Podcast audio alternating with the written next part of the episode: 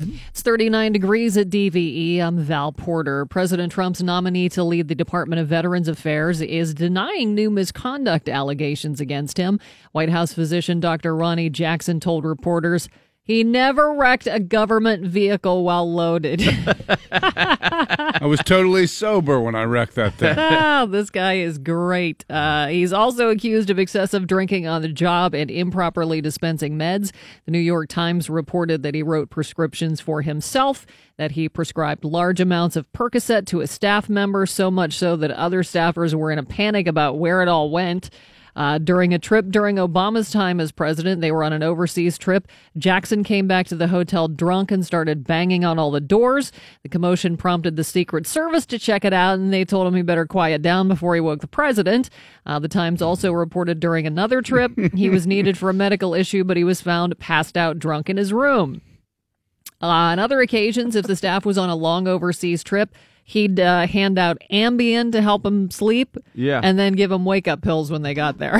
Why? What's wake up pills? I want. I don't know. want some of those. Can we get a dispenser of those in here? Yeah. I don't know about the wake up pill part, but uh, I mean, dispensing Ambien on those long flights, I don't think that's that big of a deal. no. We'll just add that to the list. But of, all the other stuff, yeah. This I mean, like having your- a nickname Candyman as a doctor probably isn't the best thing. this is like your frat- crazy fraternity brother, and you know, twenty years later, you're like, "How did he get that job?" Oh my God, yeah. Exactly. You're like, remember how hammered Ronny used to get? You know what Ronny does now. He's a pretty well liked guy. He's a Well, doctor. he's a fun party guy. I, mean, You like even in the Obama administration, like they loved him, and uh, in George D- W. Bush's uh, administration, they, everybody thought he was a great guy. Who wouldn't love the Candyman? I know, right? um, but maybe not the best pick to be an administrator of the second biggest, Bureaucracy yeah, in, the country. in- right? yeah. Uh, and uh, also, you know, you can't say like, you know, I'm going to take care of the vets. I'm taking care of the vets, and then just get the drunkest guy you can find and go, hey, you do it. You know, with no experience. I, I, was read, going to take care of the vets, but then I crashed my car. I have read conflicting reports. One said, despite the claims, he's still moving forward with his bid. The other said he's in talks to withdraw his nomination. I bet I he actually- today. I, you think? Yeah. Yeah, I mean the the reporters have been chasing him down, and he's been doing that fast walk in his a few good men outfit, Yeah. the other great part is the, his name is Ronny. And that's what I'm know, saying. that's- it's Ronny, Dr. Doctor Ronny. Ronny, Doctor Ronny sounds like a doctor you would not be cool with going to see, Yeah. Or really or Or- or that's With like going the to see Candyman, Yeah. Doctor Ronny. The coolest. You got any guy. Vikes, Ronny? the guy who you call Candyman, you call him Doctor by his first name. You know, like you know, if you ever want to determine the legitimacy of a doctor, it's if they call him by the first name, you're in trouble. You know, if it's like, oh, that's Doctor Ted. Yeah, you're screwed. right. Like, that guy is not operating on your, you know, on your bowel reduction surgery or anything like that. Comes back uh. hammered. He's like, "Who needs a prostate exam?" I'm just kidding you guys. Who wants a perk? He's got a prescription tablet on him at all times. He's Yeah. like, what's up, What do you need? Doctor Ronny? Kanye West is polarizing the internet with a series of tweets in support of President Trump. He said yesterday Trump is his brother and he loves him because they are both dragon energies. This is Whoa, is this Sounds like Tiger Blood Yeah. 2.0? Maybe. Uh, President Trump tweeted his appreciation for the post, which prompted Kanye to post a picture of his phone showing Trump's reply.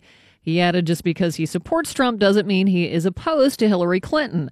Uh, quite a few celebrities unfollowed him yesterday. Meanwhile, Kim Kardashian defended him against speculation he might be dealing with mental health issues by tweeting he was just expressing himself. I think uh, anybody wasting time on this is wasting time. Yeah. On like um who who cares who he likes or what he thinks about anything?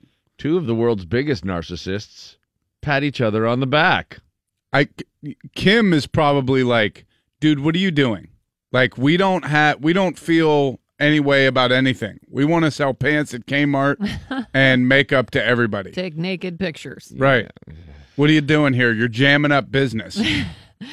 Uh, officials say a dog broke free and bit a Pittsburgh police horse during a demonstration in Wilmerding last Wednesday. Police officials say the dog got loose and attacked the horse, taking part in a Citizens Police Academy session. City officials say the horse did suffer a puncture wound, but is expected to be okay.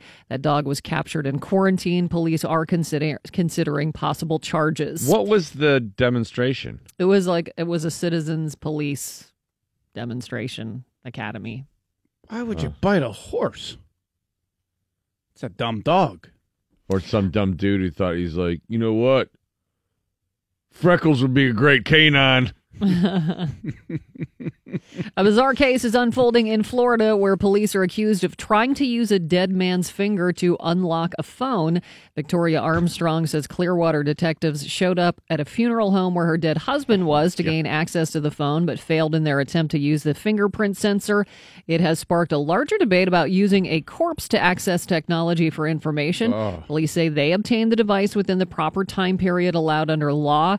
Florida law does not say who has access to a dead person's remains, only who's authorized to get rid of them. So this will likely be headed to court. That is the most messed up thing ever. Mm-hmm. I mean, I don't, I don't know what happened. A guy was killed by the cops. This guy, Yeah, I'm pretty sure. If I, if this is the same story in Tampa, um, well, Clearwater. So yeah. yeah. uh, I think he was shot by the police, and they walked in, pulled his hand out of the casket, and like put putting it on his phone. You know, hey, how, how you guys doing? Hold on a second. Now, the interesting part of this to me is not that you know they thought to do this; it's that they might be allowed to do this. It might Well, be an yeah. okay thing. And what were they checking for on his phone? I, I don't remember. Incriminating information, I yeah, guess. something. Hey, these cops cops just shot me. And then they send out a text, JK, it was it was my bad. But just imagine what that must have looked like. Just going, you know, and, and did they do it like they were serving a summons, like surreptitiously, like "Hi, how you doing?" Every, you know, in incognito, and then going in and do it. Or they just going in in their uniforms and do it. Ooh, that's creepy. That's like They that might be allowed to do it though, dude. They, I- it, they literally, might, it might be okay to do that. Do you remember seeing the video where they shot that guy in the back and then the cop runs up and like Yeah. plants a gun on him? hmm And it kind of feels like something to that extent, like they got caught doing something that they're Oh. not allowed to do. No, but uh, that's what I'm saying. The surprising part of this to me is that this might be an okay practice. Why under- would uh, they like be- why would saying, that under be Florida okay? law? Because it doesn't. There is it's no Florida. It, it might be, yeah. It's just like a Florida thing. The law doesn't say who has access to a dead person. Oh my! Well, I, I've been thinking about that a lot. Like every trip I take now, I'm like, well, this could be it. You know, uh, the the plane could go down, something could happen. Uh, who's going to uh, be the the runner of my Twitter account after I I, I go? I'll do it, dude. okay, Um, I- good. Thank you. I refused to read that Southwest article because I was on vacation and I had to take two more flights. I was like, oh man, I don't want Oh, even find out about That That was this. crazy. That woman got sucked out that window. Is that how that happened? I, I think thought she debris- was partially. well, She didn't Yes. completely fly out of the plane. Right. Oh, But only because she was buckled, I'm assuming. oh god. But she was pulled back in. oh, It's the worst. the worst. Remember the show Double Dare? Well, it is returning to Nickelodeon this summer with 40 brand new episodes. The network's longest running show will be back to uh, create all those messy challenges. Two teams will compete to win prizes. The new version of the show will include the infamous obstacle course that had a human hamster wheel, a giant mount, a ringer, and the Double Dare nose. The nose. the reboot of the iconic show is set to premiere this summer. A Is five- Mark is Mark Summer going to be the host I again? He's He- he still does stuff on the probably young Network. enough. He is probably young enough to do it. Oh, I love that show. It was so great. The obstacle course with the grown men riding a tricycle, pulling a booger out of a flag out of a nose, digging around in a piece of pizza. A $5 million sexual assault lawsuit against Russell Simmons is being dropped. The suit filed by filmmaker Jennifer Jarosik in January was dismissed based on agreement from her Simmons uh, from her and Simmons' attorney. In it, she alleged that Simmons raped her in his home in 2016 after inviting her over to talk about one of her film projects. Simmons is still facing a $10 million lawsuit filed by a woman last month who claims he sexually assaulted her in a hotel room in 1988. He has also been accused of sexual assault or rape by more than a dozen other women. He has denied all those claims. And the Harvey Weinstein sexual misconduct scandal is being made into a movie. Annapurna Pictures and Brad Pitt's Plan B Entertainment have acquired the film rights to a dramatization of the Weinstein story. The film will be about how the New York Times broke the story of a powerful Hollywood producer accused of a pattern of sexual misconduct. The work of the two Times reporters helped drive the Me Too movement and earned them a Pulitzer Prize last week. Weinstein has been accused of sexual misconduct by over 70 women. Partly sunny, 60 for the high today. It's 39 at DVE. All right. Today's show is so packed. This lineup is ridiculous. Not Hardly only fits on the page. I know. Not only are we uh, getting you ready for tonight's game one between the Penguins and the Capitals, in which the Penguins will find themselves without the services of Evgeny Malkin and Carl Hagelin. Uh, We're going to be talking with Rick Sebak live in studio about his new Nebby series. This Love one's on uh, authors, I believe, people who wrote here, wrote books here. Uh, Gene Collier, 745, in commemoration of today's NFL draft the start of the draft, Gene will tell the legendary NFL draft story.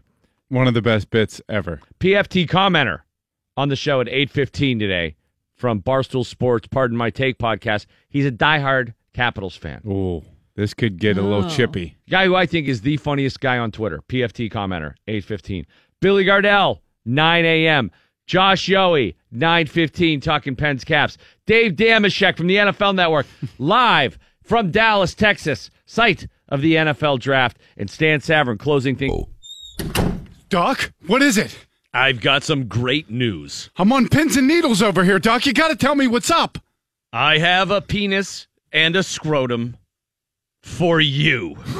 I'm finally getting my transplant. All those years waiting for a donor, and we finally found the perfect match for you. Yes! I've been waiting for this day ever since my tragic subway turnstile accident. The D train was delayed over an hour that morning. I missed a Pilates class. Doc, you you got to tell me. About the penis? In the scrotum. I need details, length, girth. Is it cute or is it a burly fella's undercarriage with It- a it's it's a celebrity penis. a celebrity penis?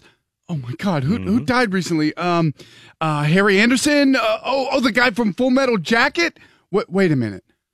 Oh my god. It's not the guy who I think it is, is it? I think it might be. No freaking way. Yeah. Vern Troyer. Wait. What? What'd you say? Vern Troyer. You know, the actor. Mini me? Mini you.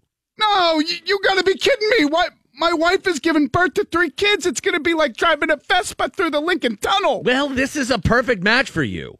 If you turn down Vern Troyer's penis And scrotum. and scrotum, I can't guarantee when the next match will be. Could be years, could be never.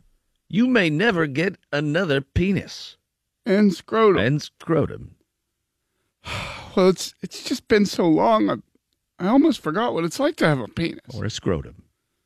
I think I'm gonna wait for one that um that I'm more comfortable with. Mm-hmm. Mm-hmm. Well, I certainly understand your decision.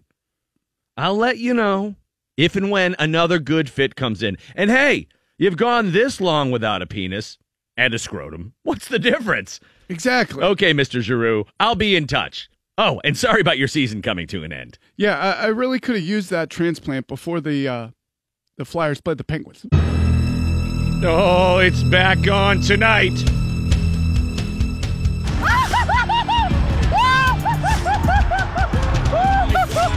Yeah. Yeah, Penguins hockey. Pens Caps game one in DC. A seven o'clock start tonight. How you feeling? Not confident. No Hagelin, no Gino, no bueno. Not feeling good. I uh, I am very pessimistic. I am nearly always pessimistic, but uh, I really think uh, it's going to be tough for the Penguins to win this series. They definitely have the Russian edge tonight. No doubt about that. Mike can't put them on the can't put them on the power play. Mike Prisuta will be in with a preview of that and a preview of the draft when we come back from the commercial break. Don't forget your chance to win a pair of tickets to see Billy Gardell. Coming up this morning, Billy will join us later on. That's going to be a fun weekend. Oh my god. Let's do this early. I'm going to do It's it in the next half great. hour. How you like that? We're Nice. gonna we're gonna Let's give do you it. That's right. So keep listening. Your chance to win tickets to see Billy Gardell in November, Friday, November 16th. Tickets go on sale tomorrow. Well, that's today. Actually, the pre-sale's today. Tomorrow's the general sale.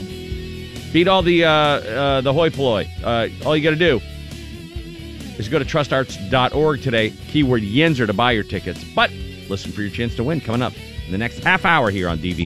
DVE Sports. Mike Prisuta with your sports right now on the DVE Morning Show. Mike. Not many days and nights like this one, guys. No, Sports sir. this hour brought to you by Xfinity from Comcast. Everybody in action in one form or another. Uh, as Val mentioned, you got the Pirates Tigers this afternoon down on the North Shore. Pens Caps game one tonight in D.C. and round one of the NFL draft. The Steelers selecting 28th overall, at least in advance of uh, any trade they may or may not become involved in. So when's that happen? Around two a.m. Well, It's late. It's going to be late, but Yeah. uh, it's going to be uh, a long day and an interesting day. Let's start with the Penguins, who are meeting the Capitals for the third consecutive postseason and for the 11th time in the history of the two franchises. Mike Sullivan uh, clarified the status yesterday of, of getting Malkin and Carl Hagelin for tonight's game one.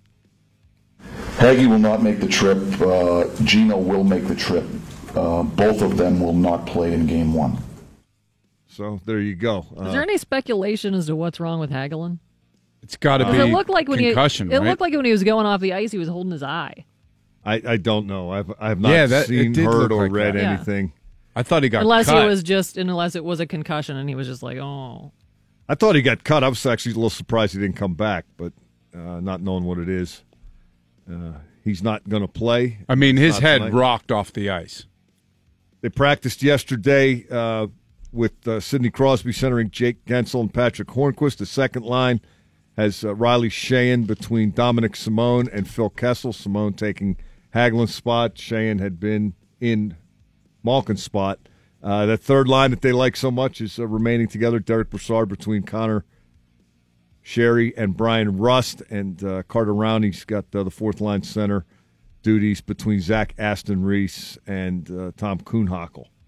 Uh, that's the way they're going to play it, at least at the outset. But as always, Mike Sullivan reserved the right to change his options as he sees fit.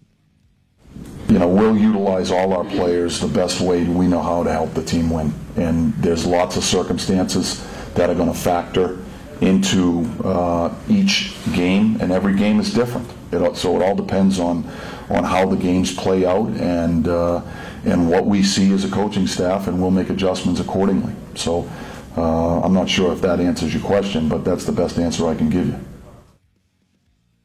And in the meantime, uh, without Hagelin and Malkin, uh, it's up to everybody else to get the job done. Derick Brassard said yesterday the best way to do that is by not trying to do too much. Personally, you just have to focus on what you have to do and what you do best out there. Uh, you can't try to do too much. Uh, you just have to play with your line mates, trying to play uh, a good, solid game, and you know work hard and compete. And that's the only thing you can control out there. Now, this is going to be good stuff. It, it always is. It's going to go at least six, right? Probably seven. I'm going to lean Pens in seven. Uh, I, don't, I don't see any reason to predict their fall. Uh, I don't think this is uh, a layup by any stretch of the imagination, but uh, they are uh, nine and zero in playoff series under Mike Sullivan. and they're Hard pretty to- and they're they pretty have- good against the Caps. They have too. not lost one. It's hard to hard to doubt them, but this is going to be really tough if they don't have Hagelin or Malkin for most of the series. yeah, I think it's going to be really tough either way. But You know, Washington uh, is is not going to have uh, forward Andre Burakovsky at least, at least for the start of this series. He's week to week, according to head coach Barry Trotz. Uh, Burakovsky missed the last four games in the Columbus series. Other guys are going to get hurt as this goes on, in all likelihood. uh, it uh, it is what it is. It is a war of attrition in the in the playoffs, and if you want to go a long way, you have to deal with this kind of stuff. They did it before. They did it last year without Chris Letang. I love Murray stealing one tonight. I- bounce back game. I, I think the Caps are going to have a hard time emotionally tonight and physically, even though it's been a little while since uh, their last game against the Blue Jackets. That was one of those series. You know, they, it started off they got in a two nothing hole. eh, Both of the games in overtime, uh, emotional strain, physical strain, the pressure not to get eliminated. Uh, they were dealing with a lot of stuff. And uh, the Penn series it wasn't, you know, completely clean against Philadelphia, but it was easier, I think, to navigate. Yeah. Oh yeah, those games got out of hand pretty quick. Yeah, The ones that they won. and and they're coming off a game in which you know that third period they they uh, got a lot of juice out of that. The way they were able to kind of rein that game in, four four, and then just uh, lock it down. Is it a better Caps team than it was last year? Guess we'll find out. I mean, the, the core is basically the same. I think the key's got to be Holtby, doesn't it? Yeah. He let him down last year, did he not? And the other guy for them, uh, Alex Ovechkin, did not have a great season last year by his standards. And in that series against the Penguins, he actually got bumped down to the third line because it, wasn't happening enough at the other end. And Trotz was trying to, uh, you know, negotiate something and, and come up with a combination. Alex Ovechkin this year, 49 goals to lead the league. He looks like his old self. And beyond that, um, one of the goals he scored against Columbus in the clincher in Game Six, one was his typical blast from the left circle on the power play, but he also got uh, he went to the net, which he's done a lot more this year. He had stopped doing that, and he went to the net and got a rebound in the slot. The Washington Post described that as a Sidney Crosby type goal. So if he's going to do that stuff, Don't you think, Mike, that this is uh, he wants this bad? I mean, Ovechkin, this has been the stumbling block for him. This has been the one thing he he hasn't been able to say he could do. He, could, he hasn't been able Beat to beat Sidney Penguins. Crosby. Hasn't been able to beat the Penguins. and he hasn't been able to get to the third round either. The the Caps have been the one Stanley Cup final. I got blown away by uh, that Detroit machine, like everybody else did back then. But uh, Alex Ovechkin's never been to a conference final, and that hangs over his head. Uh, you know, fair or otherwise. There are, there are some great players in every sport in the history that never got to this championship for whatever reason. I think the guy's a generational player. He's one of the great goal scorers of all time. For sure. But yeah, to answer your question, Randy, I, I think every year it gets a little more gnawing at him. It has to, right? And you know he's a competitor. I mean, when they get eliminated, he, he flies halfway across the world and goes and plays for Russia in the World Championships. Didn't he fight Gino at one point? Oh, he's yeah, he, in like in a nightclub. oh, I, I don't know about that. He used to uh, run Malkin early in his Oh, career, yeah. go He- out of his way. He's he used to gesture at Crosby, and um, when he when he came in, he was kind of out of control. Mm-hmm. Uh, this is some of the best hockey he's played. He's still physical, but he doesn't go out of his way to Right. to chase guys down and get himself out of position. Um, he's going to the net more, and he's still got the shot. But uh, boy, look what you see from the Penguins, even without Malkin and Hagelin. There's a lot to work with, is there not? Well, they scored eight goals. Yeah, you know, that was pretty good. yeah. Now some of that was because Right. Philly, and you know the Flyers made the playoffs and they deserve to. The system is what it is, and, and Philadelphia got enough points through 82 games and deserved to be in. But I think the Flyers were the worst playoff team, Yes. so it's the the degree of difficulty ratchets up. Yeah, I thought the Panthers actually had a better year than them. More consistent. They had more wins. Yeah, and then they were playing better at the end, maybe. Um, but they got those uh, those lovable loser points, and uh, those count. 14 of them. those count and uh, but they're uh, the, the penguins are going to be challenged uh, to a much higher degree by washington than they were by philadelphia but uh, hey so far in the sullivan era sullivan era they have been up to any and all challenges. Pens caps tonight. What a game seven last night between toronto and boston. The bruins win it seven to four. Four unanswered goals in the third period after trailing four to three uh, through 40 minutes. Boston overcame deficits of 1 nothing, 2 to 1 and 4 to 3 to win that game 7 and uh, just consider this for a second. Boston pretty good team, right? Usually Definitely. won some cups not uh, not all that long ago. Bruins get to the second round for the first time since 2014. Wow. It's not a layup to get to the final eight. You know, when you win a couple cups in a row, you sort of forget everybody's trying to do this and, and how difficult it is. And they needed all seven games and all three periods to get there. Yeah. Boston, uh, first team in NHL history to overcome three deficits of at least one goal to win a game seven in regulation. That was a crazy ass That was game last really night. fun to watch. wasn't it? Yeah, it was. The beginning of that game was nuts. First Leaf- two periods were crazy. And the Leafs were they were right there. They were 20 minutes away, about 16 minutes away. And Freddie Andersen, who got them through games five and six, ran out of Yeah. ran out of saves. Yeah. Ah, That happens, you lose. Uh, I mentioned the draft uh, round one tonight. Uh, a guy who uh, I respect as a analyst, Dane Brugler of NFLDraftScout.com. He's got a mock draft like uh, seemingly everybody else on the planet. He's got Sam Darnold from USC going to Cleveland first overall, Saquon Barkley second overall to the Giants. When we get down to number 28 uh, for your Pittsburgh Steelers, Dane Brugler's pick is Stanford safety Justin Reid. I've got uh, either uh, Central Florida cornerback Mike Hughes or Alabama inside linebacker Rashaan Evans as a Steelers pick, leaning to Hughes if it's an either or. I know everybody's uh, fixated on inside linebacker, but they need help at corner too. And I think Hughes is a better corner than Evans is a better is an inside linebacker. Now the the asterisk with that is uh, Central Florida is not a Power Five team. Not, they're not from a big conference and uh, Ke- Kevin Colbert really likes those uh, on the first round. They don't normally stray from those Power Five guys, but I'm I'm giving Hughes uh, special dispensation because he started his career at North Carolina, then ran into some uh, discipline trouble and ended up transferring out. So he started in the Power Five. So he was a Power Five recruit. That is a, good point. He seems to feel very comfortable. They like the, a lot of guys are like that, especially When the, you get a big school guy, on you're the top picks where you're really investing a lot. You don't roll the dice on some guy from Humboldt State. right. Um, Pirates just split a doubleheader yesterday with the Tigers 13 10. Detroit in the first game. Another tough day for uh, Jameson Taillon, who lasted three and two thirds, gave up 10 hits and seven earned runs. Coming off a real bad performance in Philadelphia. The Bucs bounce back and win the nightcap 8 to 3, snapping a five game losing streak. And uh, Chad Kuhl got it done. Six innings, six hits, three runs, all of them earned, one walk, and eight strikeouts as Chad Kuhl improves to three and one this year. The Pirates are 13 and 11. One more with Detroit this afternoon, 12:35. Michael Fulmer, one and two with a 3.47 ERA against Ivan Nova, two and one, 4.20. Boy, there were not a lot of fans there yesterday.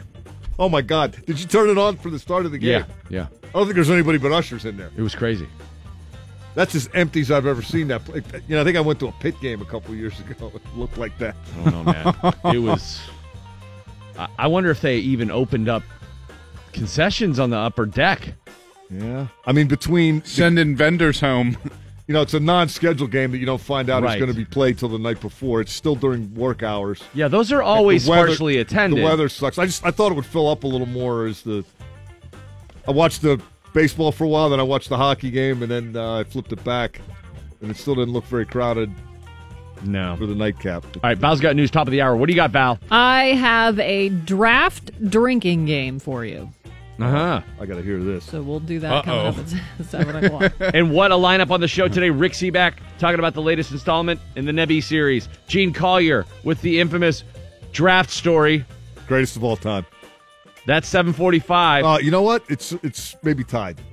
with The uh, construction story. Rick Lair. Yeah, Yeah. but that's not his.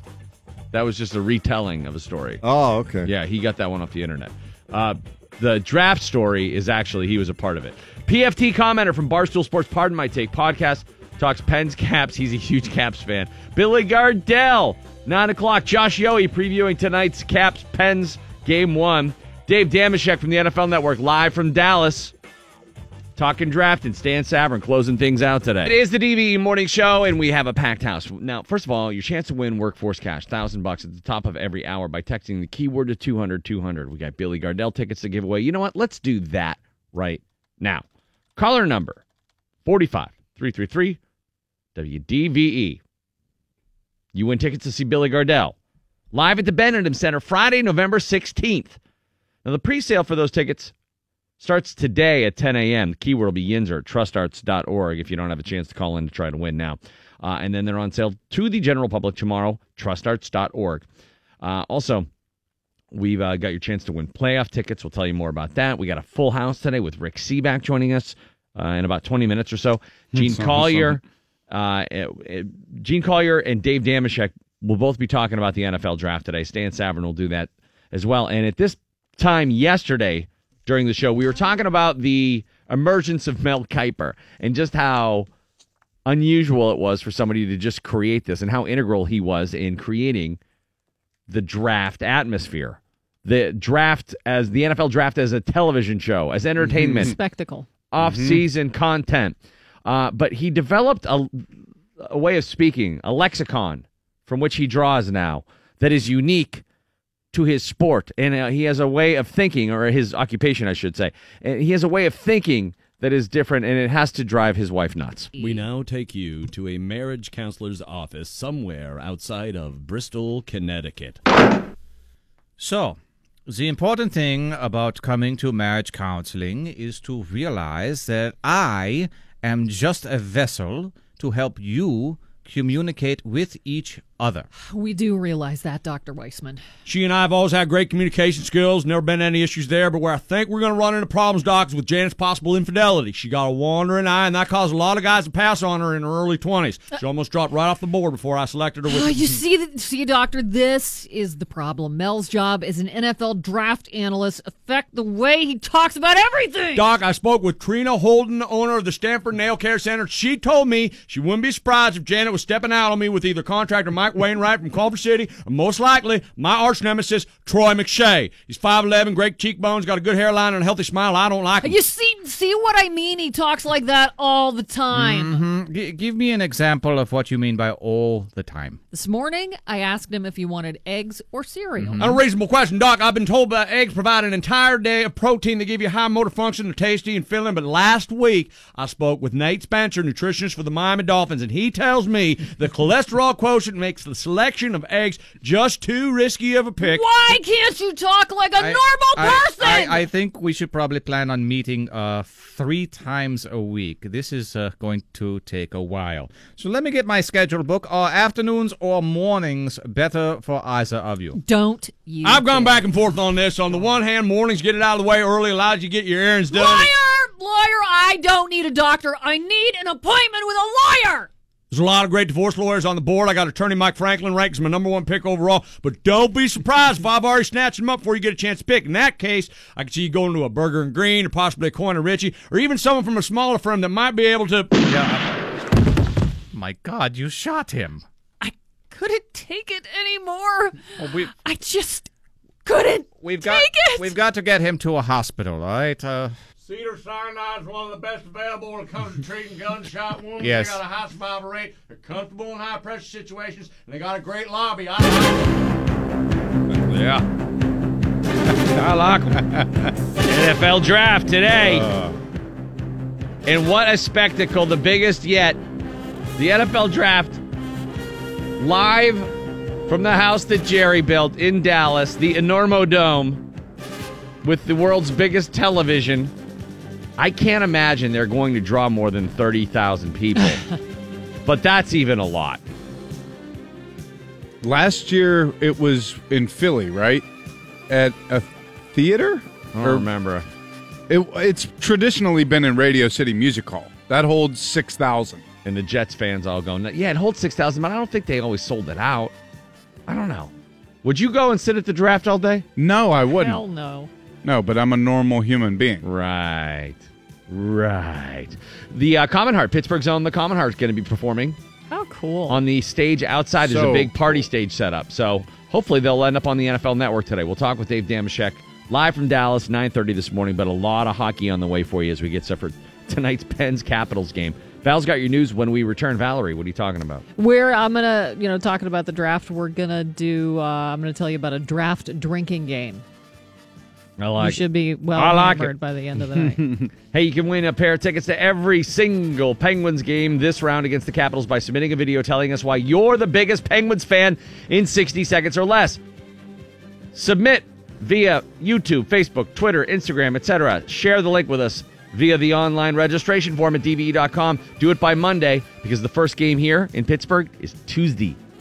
Do it now. Go to dve.com. Win tickets just for being a huge fan. It's 39 degrees at DVE. The news is brought to us by Golden Oak Lending. President Trump's lawyer will assert his Fifth Amendment right against self incrimination in the lawsuit filed by porn star Stormy Daniels. In a new court filing, Michael Cohen explained he'll stay silent in the lawsuit because of an ongoing criminal investigation by the FBI and federal prosecutors. The FBI recently raided Cohen's office, home, and hotel room, reportedly in connection to a $130,000 payment Cohen made to Daniels. That payment was made to keep her quiet about an affair she claims that she had with President Trump. Now he's going to keep himself quiet. I'm paying myself $130,000. I'm just alarmed that guy shut up. It's crazy. Alarmed. Can't believe he shut up. Hey, uh, keep it clean at work today. Uh, it's Take Our Daughters and Sons to Work Day. For 25 years, the Take Our Daughters and Sons to Work program has inspired children all over the nation. It's designed to be more than just a career day when a kid shadows an adult. It's meant to help children discover their passions. The theme for this year is Service Force Agents of Positive Change. The Take Our Daughters and Sons to Work Foundation says by bringing girls and boys together, we all contribute to creating a more equitable world at home, at school, and in the workplace. Bill, you didn't Very want nice. to bring your daughters in. I mean, they they don't like waking up when they actually have to go to school. So bringing them in here was like a no go. One advantage of doing the mornings. yeah. You won't have to do the bring your kids to work day. Yeah, I, I felt like it would. It was incredibly unfair, borderline not acceptable to bring them in here. Well, you don't want them to see this life. You Yeah. just don't. No, because they they might only see. They might. You don't know how they see it. You they don't. could they could see it and be like, "This is the best." Or, Daddy's a clown. Yeah. You want them to think. well, that they already think that. They know that. You can. I haven't been able to hide that. You'll never be able to lie to them about stuff if they come in here. About how hard it is. I had- True. Daddy worked really, really hard today. I'm well, I, said, able- I told them I was working last night. They were like, "You're watching a hockey game." it's work. That's Get work. out of here. In other kid related news, Amazon is looking to make the Echo a useful learning tool for kids with a new Kids Edition. The new device will begin shipping May 9th. It comes with free time parental controls. Company says consumers that already have the device can get the same options with a free software update. One of the new features called Magic Word even works with children on manners like saying please when Alexa when they're giving Alexa commands or, or she won't respond. And if your kid says I'm bored, she'll entertain them. It'll read books and What? play music. No, Uh, I don't No. like the I'm bored one. I like Nope. the please part, I guess. yeah, but- that's good. no. The I'm bored thing. Like kids today have no idea how to be bored, Right. or they think that Or like invent games. they think that being bored is an affliction that has to be that has to be Cured. solved immediately by their parents, and You- it's not. I like what you always say about that. How you have become their like the f- cruise director. Oh yeah, I am their fun broker. yeah. They're like, what do you got lined up for us today, Dad? I'm like, nothing. You're not booked. All right. Free time. Stare at the wall. I would have to say the two biggest glaring differences in parenting between when I was being brought up and now that and I don't have kids but I hear about these two things all, all the time. That the the helicopter parenting that occurs and then college. Cuz college now has become a completely different thing. Yeah. It used to be you could get into a bunch of colleges and you could actually go. And now it's like no, nobody gets into that college anymore. You'd be like, "Really?" And it's hmm. forty thousand dollars Yeah. a year. Also, it's hmm. $80,000 and they still you still can't get it. right. what are you talking about? I, I'm I'm so happy that the trades are coming back. Like people are actually we, we were talking to our buddy Mike about this and you know, they're There's starting a to desperate need for people in the trades. there's a desperate Right. need and it's so much more practical. Yeah. You go right into a profession where you actually make money instead of thinking like I remember when I started school, my dad always jags me off about this cuz I'm going to this liberal arts private school and he's like, "Bill, this is a lot of money." I'm like, "Dad, one Best Buy commercial, this is all paid off."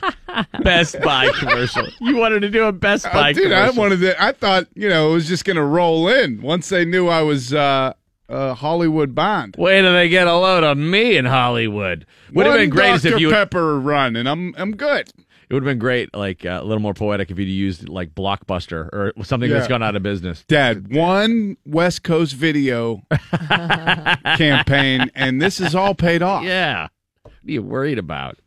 Uh, do we want to get right One to Rick? Chi Chi's commercial, and look, some things just never change. Okay. Listen, I'm going to do an endorsement with the ground round. I know this is going to last. Keep trucking, Val. Uh, the NFL draft is tonight, and if you maybe are planning, if you're that into it, maybe you're planning a draft party, uh, I've got a drinking game for you. Okay. So take a chug every time you hear the word need or best player available. Need? Need. Oh, dude, you'd Oh, be hammered. yeah, I, you're gonna- I'm telling you, you're gonna need your don't stomach pumped. Expect to go to work tomorrow.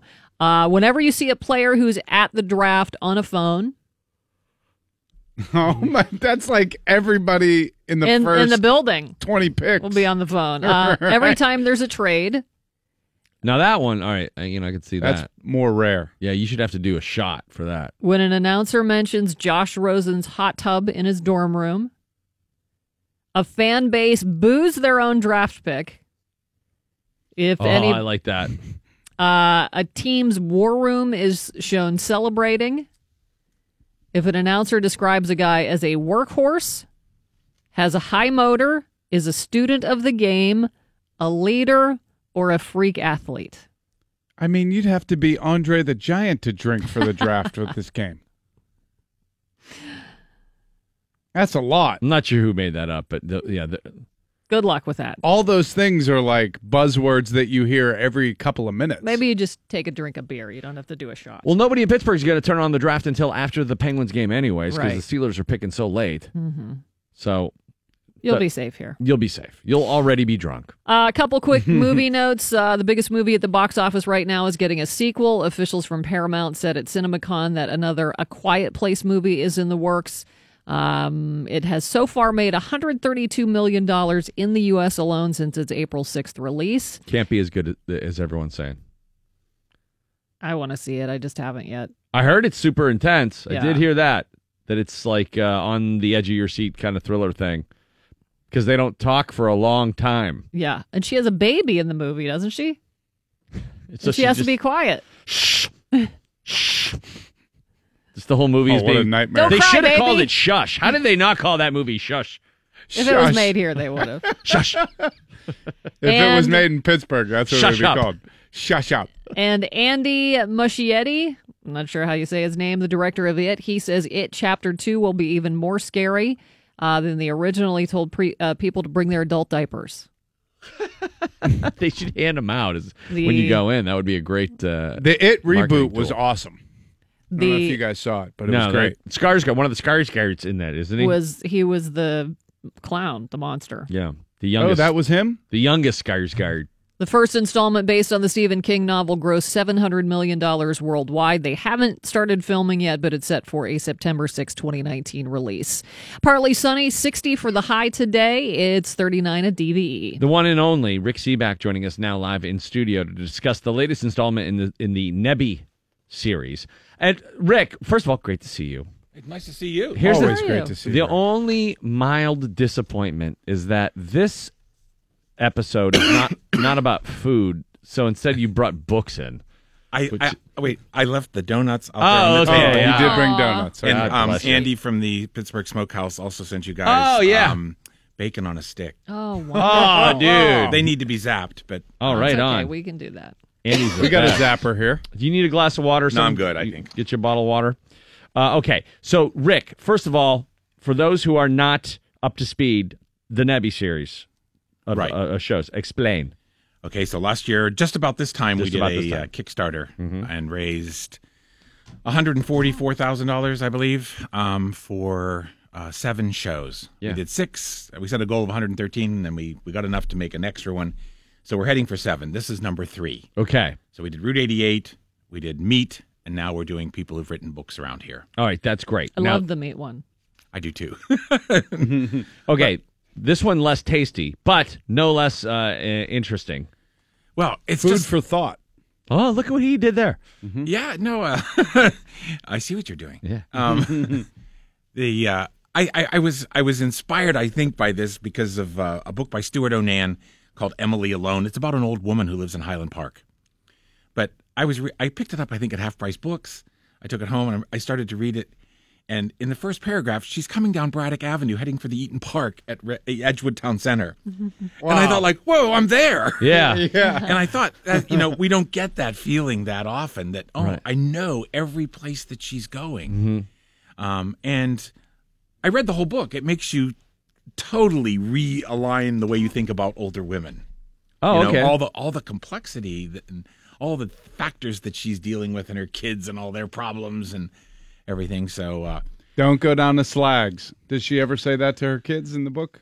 no, they're all they're all grown up and she's you know. That's great.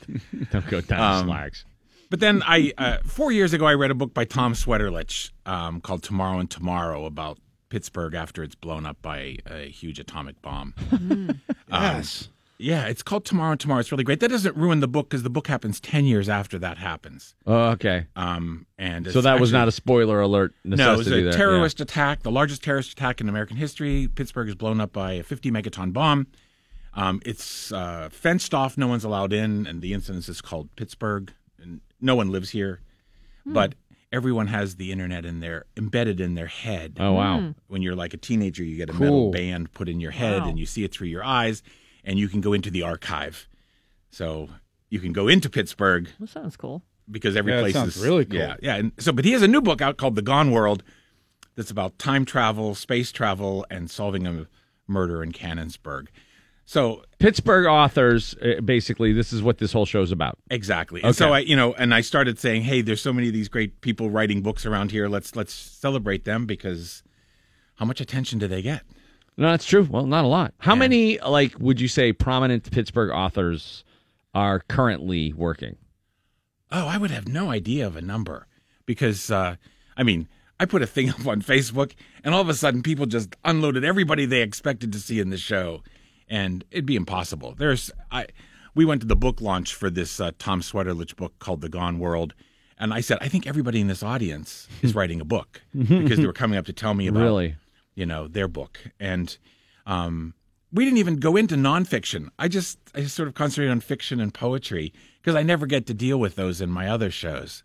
Now, did this include, like, Perks of Being a Wallflower, people who are from Pittsburgh, Michael Chabon stuff, or. Well, you know, we had stuff like that, but I said no. Let's just go with the six that we've interviewed. Um, Okay. I interviewed Michael Chabon in 1988 when Mysteries of Pittsburgh came out, and so I said, "Get that interview. We'll include parts of that." We didn't do any of that. No? No. Um, in fact, he's mentioned in a couple of interviews, but I don't think we used any of that stuff. I always feel like stuff like this is important, and it, it only grows in importance like later on, like after these works are are experienced and appreciated by by a full generation. Th- To have this kind of of uh, archive Yep. Reference. is you know uh, invaluable. So like, oh my God, Rick Sebak did uh, interviews with all of those authors in 2018. Well, we just did six. I, that's the problem. This could be a show forever. There's Right. so many people. So which mean- six got the nod? Okay, so I mentioned uh, Stewart O'Nan, Tom Sweterlitsch, um, a, a young poet who uh, was nominated for a big NAACP award in poetry last year called uh, Cameron Barnett. Um, a really cool husband and wife who both write books independent of each other. They don't write together, but um, they live in Trafford. Uh, Lori Jakiela and Dave Newman. Are those the guys that in the in the show they're like uh, they're the couple they're drinking wine they have like a, a charcuterie plate out Exactly. while they're they're they're writing that Right. looked lovely I was Hey. like well look at them Actually, uh, it's funny. I mean, if you, if you see the show, there's a little with the scene where we set them up. I said it's the best setup scene of all time because we just said, you know, we'll let Frank, the cameraman, just shoot you guys while you're in the kitchen, and they do like a little dance. You know, Dave opens the refrigerator, Lori gets the wine, then he, she starts into the other room, no, and then she has to go back and get something else. so it's really fun. Um, but I they, love this these guys just have a couple of pops and throw down some meats and cheeses and they're writing they're often writing um, and uh, then we also do a little story about Willa Cather, who lived here for 10 years, the great American writer of the Midwest. Uh-huh. and I because they did a big international seminar here last year, and we shot some of that, some of their walking tours on the north side, and uh, I love the fact that the great novel of the Midwest, "O Pioneers," was written mostly in a small third floor apart or you know apartment room in Squirrel Hill. Really? Yes. hilarious. I mean, she lived here from 1896 till 1906, and then she went to New York to work on McClure's magazine. But she kept coming back. When she had vacation, she would come back because she liked writing there and everything. So, Upstreet changed a lot. Yeah, in Murray Hill Avenue. She worked there. You know, she lived there for a good five years, and then she kept coming back there for ten more years. Um, and then we also do a guy, Osama Alomar, who writes very short stories. They're they're barely longer than a poem. Um, he's from Syria. It's a form that's very popular in the Middle East. These little tiny stories. And Do they uh, have a name? Is it like something like sonnet or something? no, no, like- they call them very short stories. Oh wow, they're very That's the- specific. Okay, Yes, that's Well, the name of their that's- genre. That's, that's fine. Um, very short stories. But he had to flee Syria uh, for political reasons, and he applied and got one of these grants that's given out by the organization called City of Asylum. Yeah, north on the north side. Sure. And they give him a two-year writer in residency here. He has a place to live on Samsonia Way, and uh, he's writing a big novel now, of course, about the Syrian war. And uh, it was great to meet him over there. And who am I forgetting? Uh, I think you got everybody. I think so. Stewart. Yeah, Stewart. I Well- mentioned first. Stewart O'Nan. Stewart O'Nan is the one I know. Of all the names you mentioned, that's the name I know. Like how how um suc- I don't want to say successful uh, because that, that seems to be limiting, but like how what what are the sales for the like what kind of recognition do these authors have nationally? Um, I think it varies. It varies quite a bit. I mean, obviously Cameron Barnett for this uh, his his book of poems, The Drowning Boy's Guide to Water. The NAACP put him on the national Right. stage because he got nominated for that first book. He's a really young guy. He teaches uh, social studies and language arts at the Falk School in Oakland. Um, but uh, Lori and Dave, I'm not sure. You know, I don't know their sales figures. Are I- any of them bestsellers, like national bestsellers? Or No, I don't know that there's a bestseller in the bunch. Um, I guess Stewart O'Nan probably comes closest to that. Um, although Tom Sweterlitsch's books, I think, I mean, there's they're science fiction, mystery thrillers, and I think uh, I've had so much fun reading them. I would recommend them to anyone, especially people who live around here that know some of the places. Here's a clip from uh, tonight's installment of Nebby with Stewart O'Nan. John Wideman, great Pittsburgh writer, says a book is a gift. You know, no one tells the writer that they have to write it. No one tells the reader that they have to read it. And yet somehow we make that leap and come together on that page, and it means something. It means something important to us. And for fiction, that's that's kind of magical. That's him. Good stuff. Yeah, yeah. Um, I don't know. I, I I felt like I was learning the whole time I was doing it, and uh, and having a ton of fun too. Well, that's what's great about your work is I either get hungry or I feel smarter. So, Rick Sebak, uh, I is appreciate it. Uh, tonight? Tonight at eight o'clock. I No know co- which. Yeah, I mean, forget the rest of this program today. Right. No, it doesn't matter. But you know what? It's so funny. I said, "How do we know this?" Eh, Two months ago, we our schedules are set two months in advance. You don't know what's going to be. You know, Oh. there's going to be a playoff game tonight. No, yeah. The, Um, the Penguins post. But there is a repeat schedule. Monday night at seven thirty, and then No that night at, game that night. at twelve thirty. So, um, and we'll put them up. We always, I don't know, it's our tradition that we wait till it broadcasts. We'll put a, the YouTube link and a link to QED's site All right, cool. where you can watch it. Awesome. Well, good deal. Continued Excellent. success to you, sir. I thank you so Always much. good to for see you. Squeezing me in on this very busy oh, day. no problem at all. Uh, happy to do it. Okay, uh, check that out if you're not into what else is going on tonight, and if you are, make sure you either tape it or watch the rerun on Monday night at 7:30. Rick, always a pleasure. I thank you so much. DVE Sports. Yeah, the DVE Morning Show, Mike Prisuta with your sports right now. Merry Christmas. What a day. Bucs this afternoon. Pens Caps tonight. NFL Draft round one. Can't beat it. What else you got? Can't beat it. Pens and the Caps will play uh, at 7 o'clock tonight, uh, kicking things off for the third consecutive postseason. The Penguins will do so in this series without Evgeny Malkin and Carl Hagelin. Mike Sullivan ruling both of those guys out for round one yesterday. Uh, Malkin, according to Mike Sullivan, was scheduled to make the trip to D.C. Carl Hagelin was not.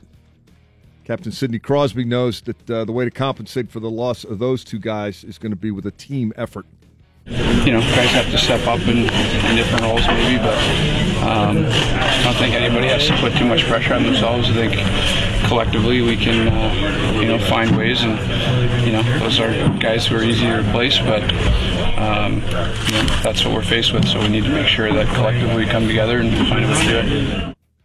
This will be the fourth time that Sidney Crosby and Alex Ovechkin have gone head to head. Crosby's team is 3 and 0 in those series. The Penguins are 9 and 1 against the Capitals all time in playoff series. And uh, this just in, Derick Brassard will be facing the Capitals for the third time in the postseason. He has played 14 games against Washington. He has four goals, nine assists for 13 points in those 14 games. Two of his goals have been game winners. Derick Brassard has at least a point in eight of 14 games that he's played against the Washington Capitals in the postseason. Big game brass, we need you tonight. This is why he's here, right?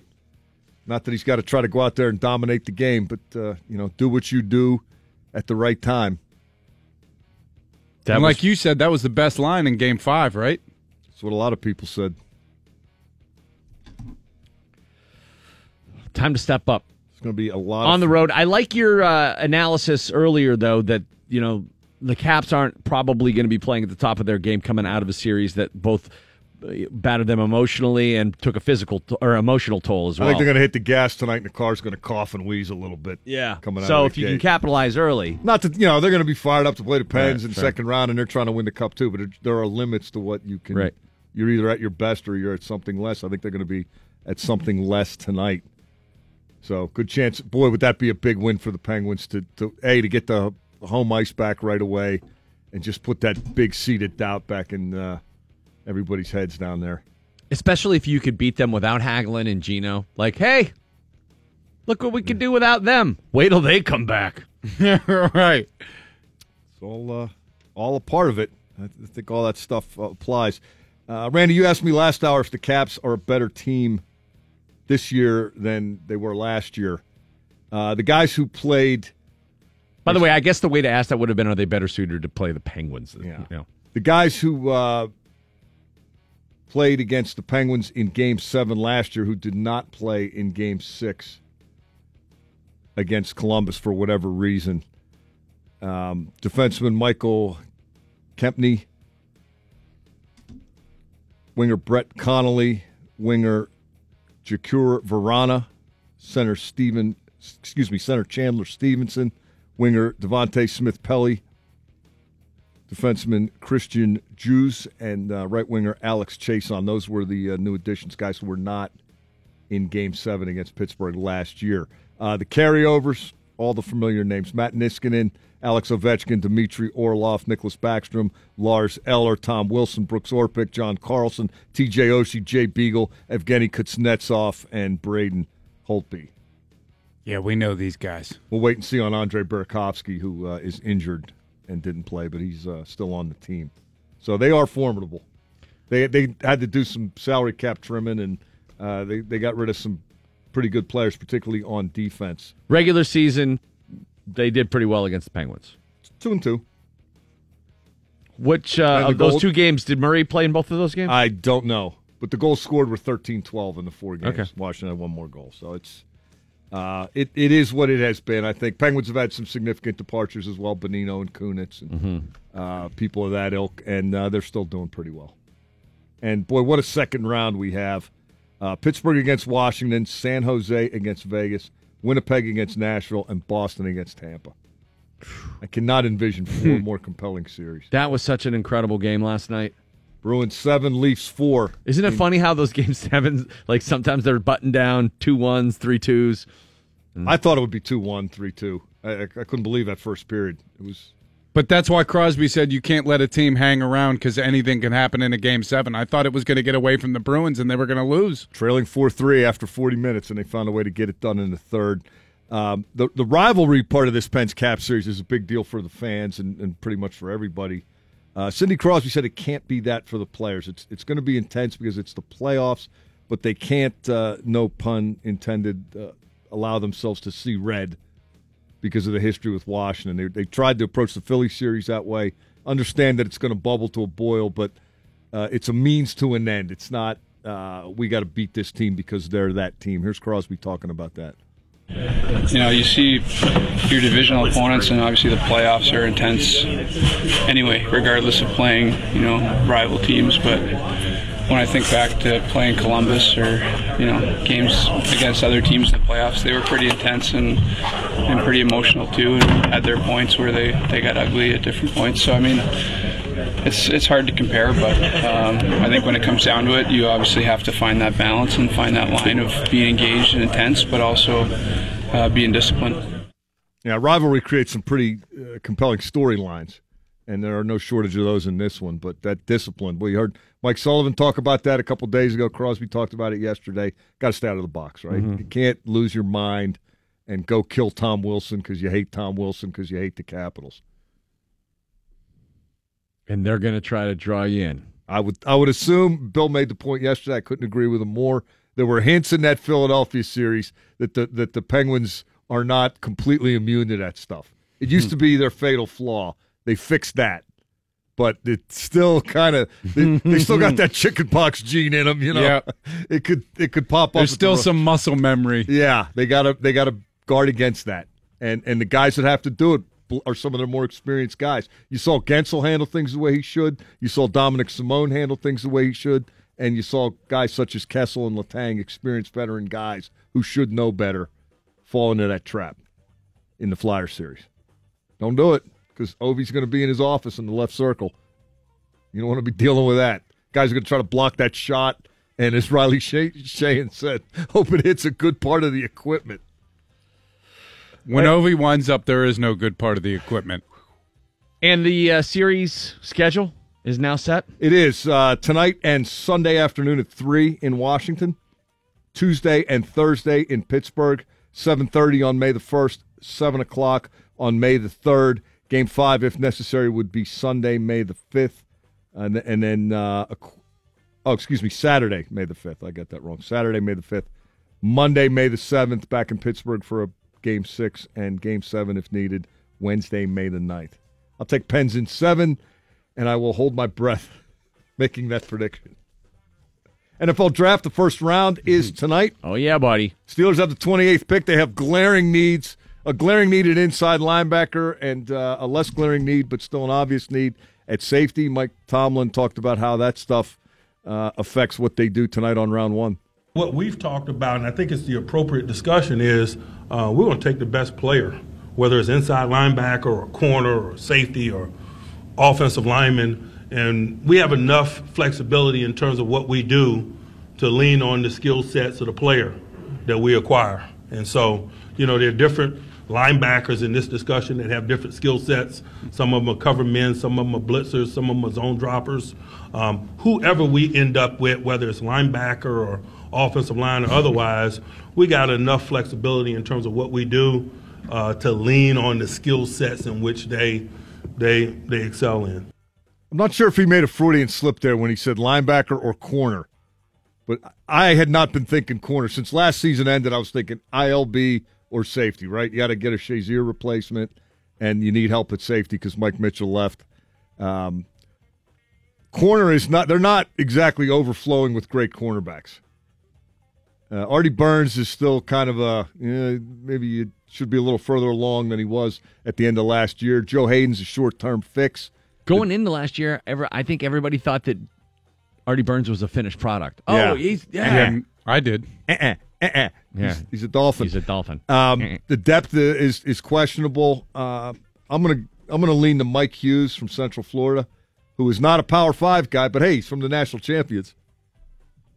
So they say he's coming here. If they CF. if they pick him, he's coming here with a national championship Yeah, ring. they got rings. They gave their guys rings. Uh, another guy I, I think that would be on their radar is uh, inside linebacker from Alabama, Rashaan Evans.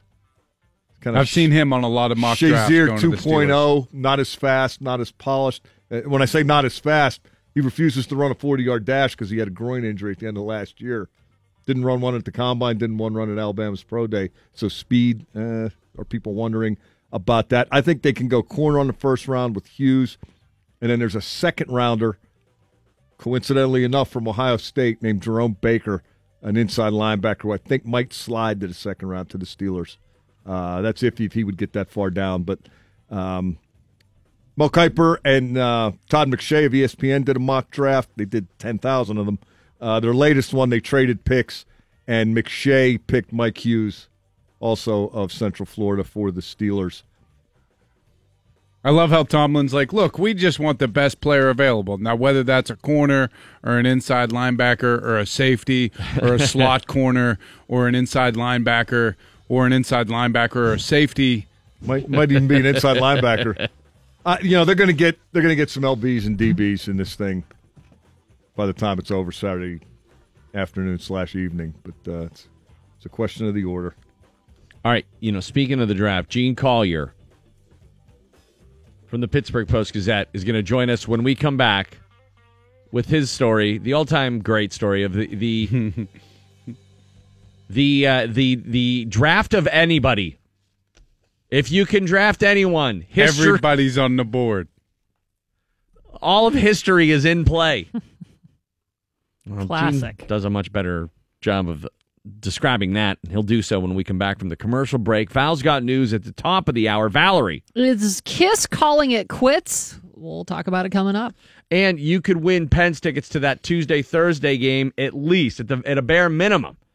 Games three and four here in Pittsburgh by logging on to DVE.com. Send us a video, 60 seconds or less. Tell us why you're the biggest Pens fan and uh, use YouTube, Facebook, Twitter, Instagram, etc. Upload the link online at our registration form at DVE.com. You have till Monday to enter, but you can get tickets, two tickets to every game this series. Wow. Which is pretty cool. Well, every home game this series. Yeah. They're pretty cool. Very cool. They're making it hard for us to to get tickets for you there in DC. we definitely have the ones for you here in Pittsburgh.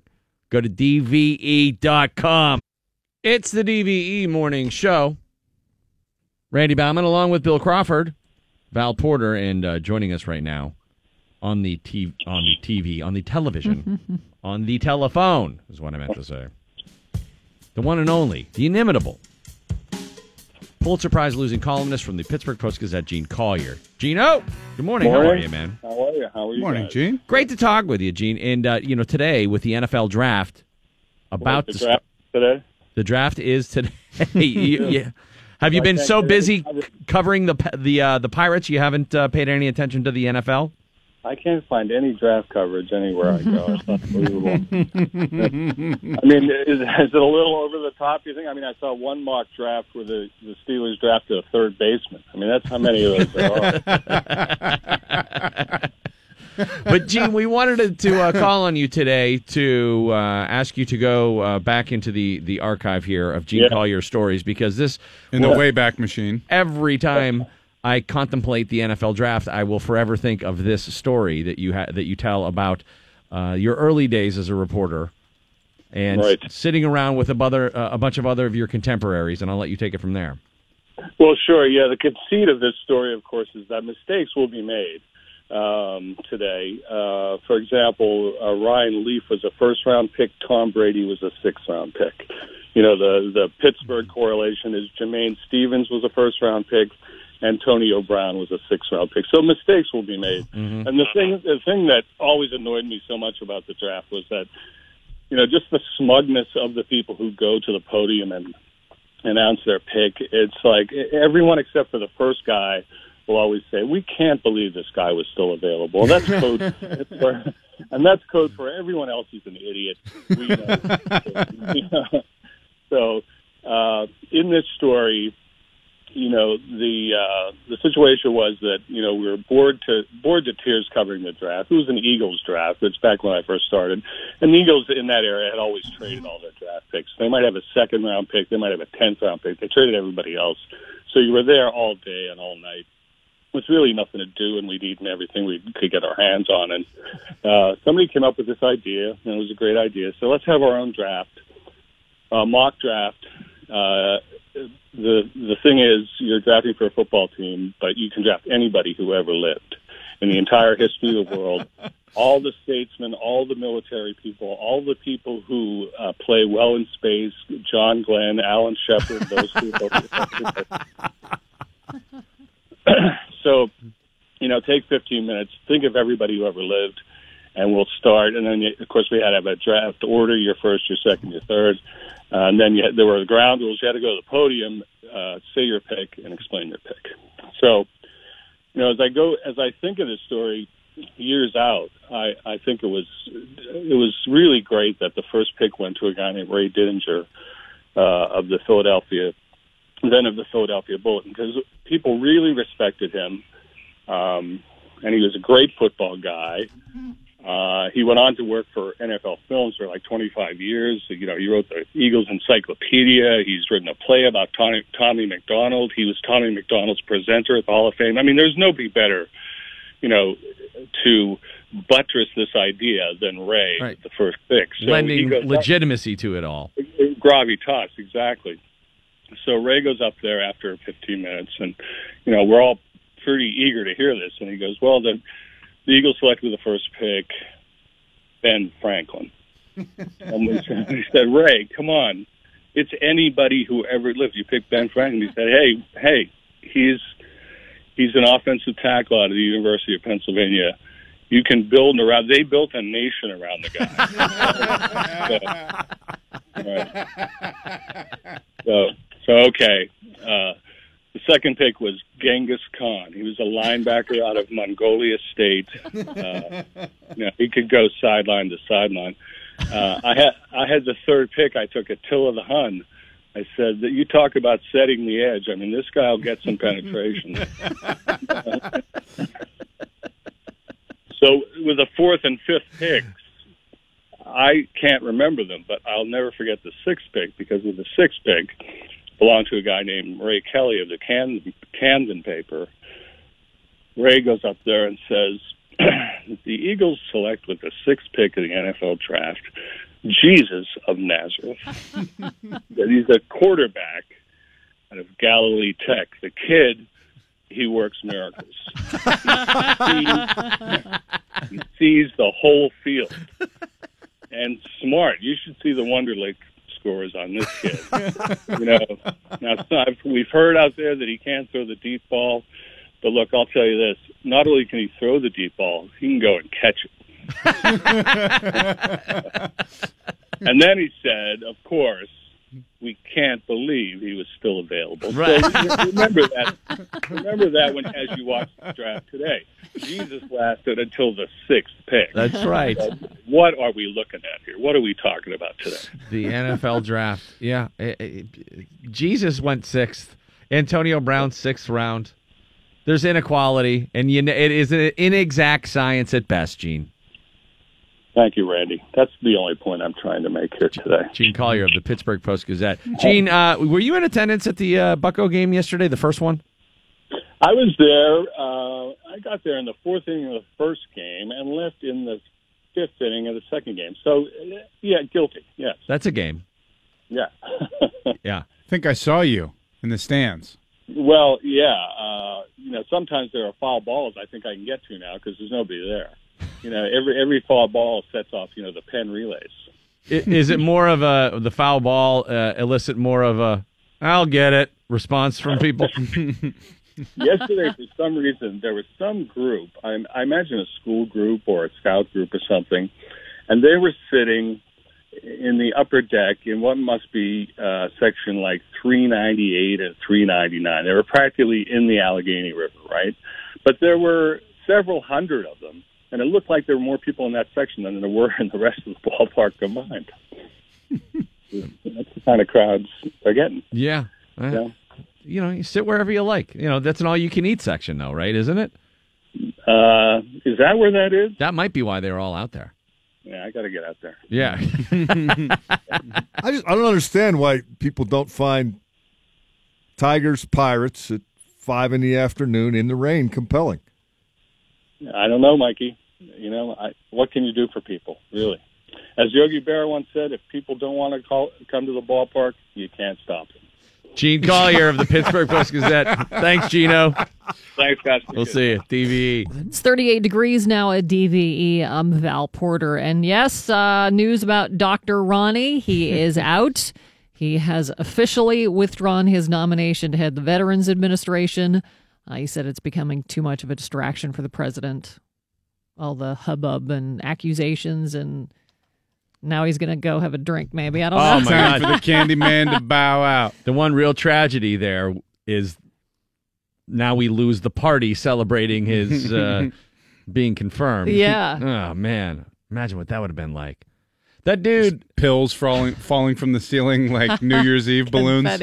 Everything would have been fine. He would have had a nice, distinguished career with no blemishes on his Wikipedia search or his uh, Google search. You know, his kids could have forever Googled their dad and not worried about a thing. And now he's Doctor Feelgood. Yeah, I don't know if any of the scandals were that scandalous. He was just not exactly the most qualified. To, Yeah. he didn't have any management experience. I mean, the doling out Vicodin, uh, you know, perks, perks and Yeah. stuff like that. Not the best look. The Ambien, I, I, I think that's just part of traveling.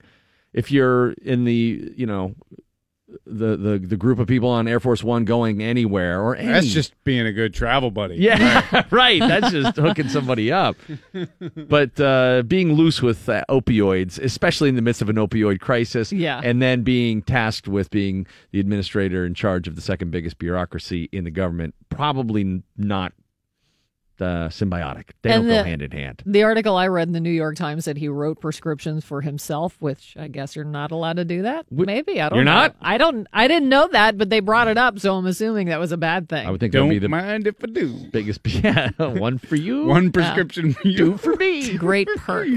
Yeah, great perks. I think he he got the job because he told Trump he would live till he was 200 if he didn't eat so much meatloaf and drink so much diet coke. and he lied about his weight and said he was just under the threshold for Obese. Ob- yeah, obesity. You'll be perfect to head the VFW. Life's ruined. the VFW. Dr. Ronny VFW. seems like a fun guy. You know. Yeah. Yeah, the VA is, is much different. He could be a great VFW. he could run a. VFW. Yeah, that's what I'm saying. Hands down. That VFW uh, membership would go way up. Thinking of parties. Kennywood season pass holders will have the run of the place this weekend as the amusement park opens exclusively for them this weekend. Kennywood kicks off its 120th season April 28th at 11 a.m., allowing pass holders to try the new Skyrocket before the general public does. According to an article in the Post Gazette, workers are still clearing the site of the log jammer. They haven't said what's going to be built in that spot. And the old wood, uh, the old Kennywood Railroad is changing. It's going to be Thomastown uh, like with Thomas and Friends. Yeah. And Laughing Sal won't be there anymore. She'll be in the park, just where not where at they the going to put that Well, creepy have- laughing lady? You have to find it. They just that's why Sally Wiggin retired from Channel 4. She's just going to go out and sit in a box and laugh. Laughing Kennywood. Sally. Oh, oh, oh, oh, oh, oh, She's just going to say, that's funny. That's funny. Kennywood opens to the public, the general public, May 5th, and daily operations begin May 24th. I couldn't believe Mama, mama, mama, mama, mama. Just have her just sitting in a box doing Mama, mama, mama, mama, mama. Mama, mama, mama, mama. I saw a, an article about some of the construction they're doing uh, at Kennywood the other day, and I I couldn't believe the pictures. That the park was completely torn up, Mm-hmm. like down right down the middle, uh, like over where that train is. That's like the the center of the park, Mm-hmm. and it's all ripped up, and they're repaving things, and it's so weird to look at that one end of the park where the racer is and not see the log jammer. You know, Yeah. that big uh, Legionnaire water slide. Let's see. Better just always pray you don't get a gulp of that. Prosecutors expect to file more charges against the alleged Golden State killer. Joseph James DeAngelo was arrested Wednesday morning, accused of a dozen murders, 45 rapes, and more than 100 home burglaries between 1976 and 1986. The crimes took place up and down the coast of California. DeAngelo was identified through DNA evidence after the cold case was reopened. Uh, investigators say they found the needle in the haystack living in plain sight in the Sacramento suburbs. Investigators say the 72 year old is a former police officer who may have committed some of the crimes while working as an officer. Prosecutors say he's being held on suspicion of at least four murders, but as I said, they expect about uh, a dozen. They suspect him in a dozen. Golden State Killer case was the subject of a best selling book released this year called I'll Be Gone in the Dark. And uh, Patton Oswalt's late wife, Michelle McNamara, wrote that book. She died unexpectedly in 2016, and she pinned the crimes on this guy in her book. It's incredible. Yeah, it was it's, a- published It's an amazing story. Last month, after the news broke, Patton Oswalt tweeted, "I think you got him, Michelle." She is a true was a true crime author and was the person who gave the serial killer the name Golden State Killer.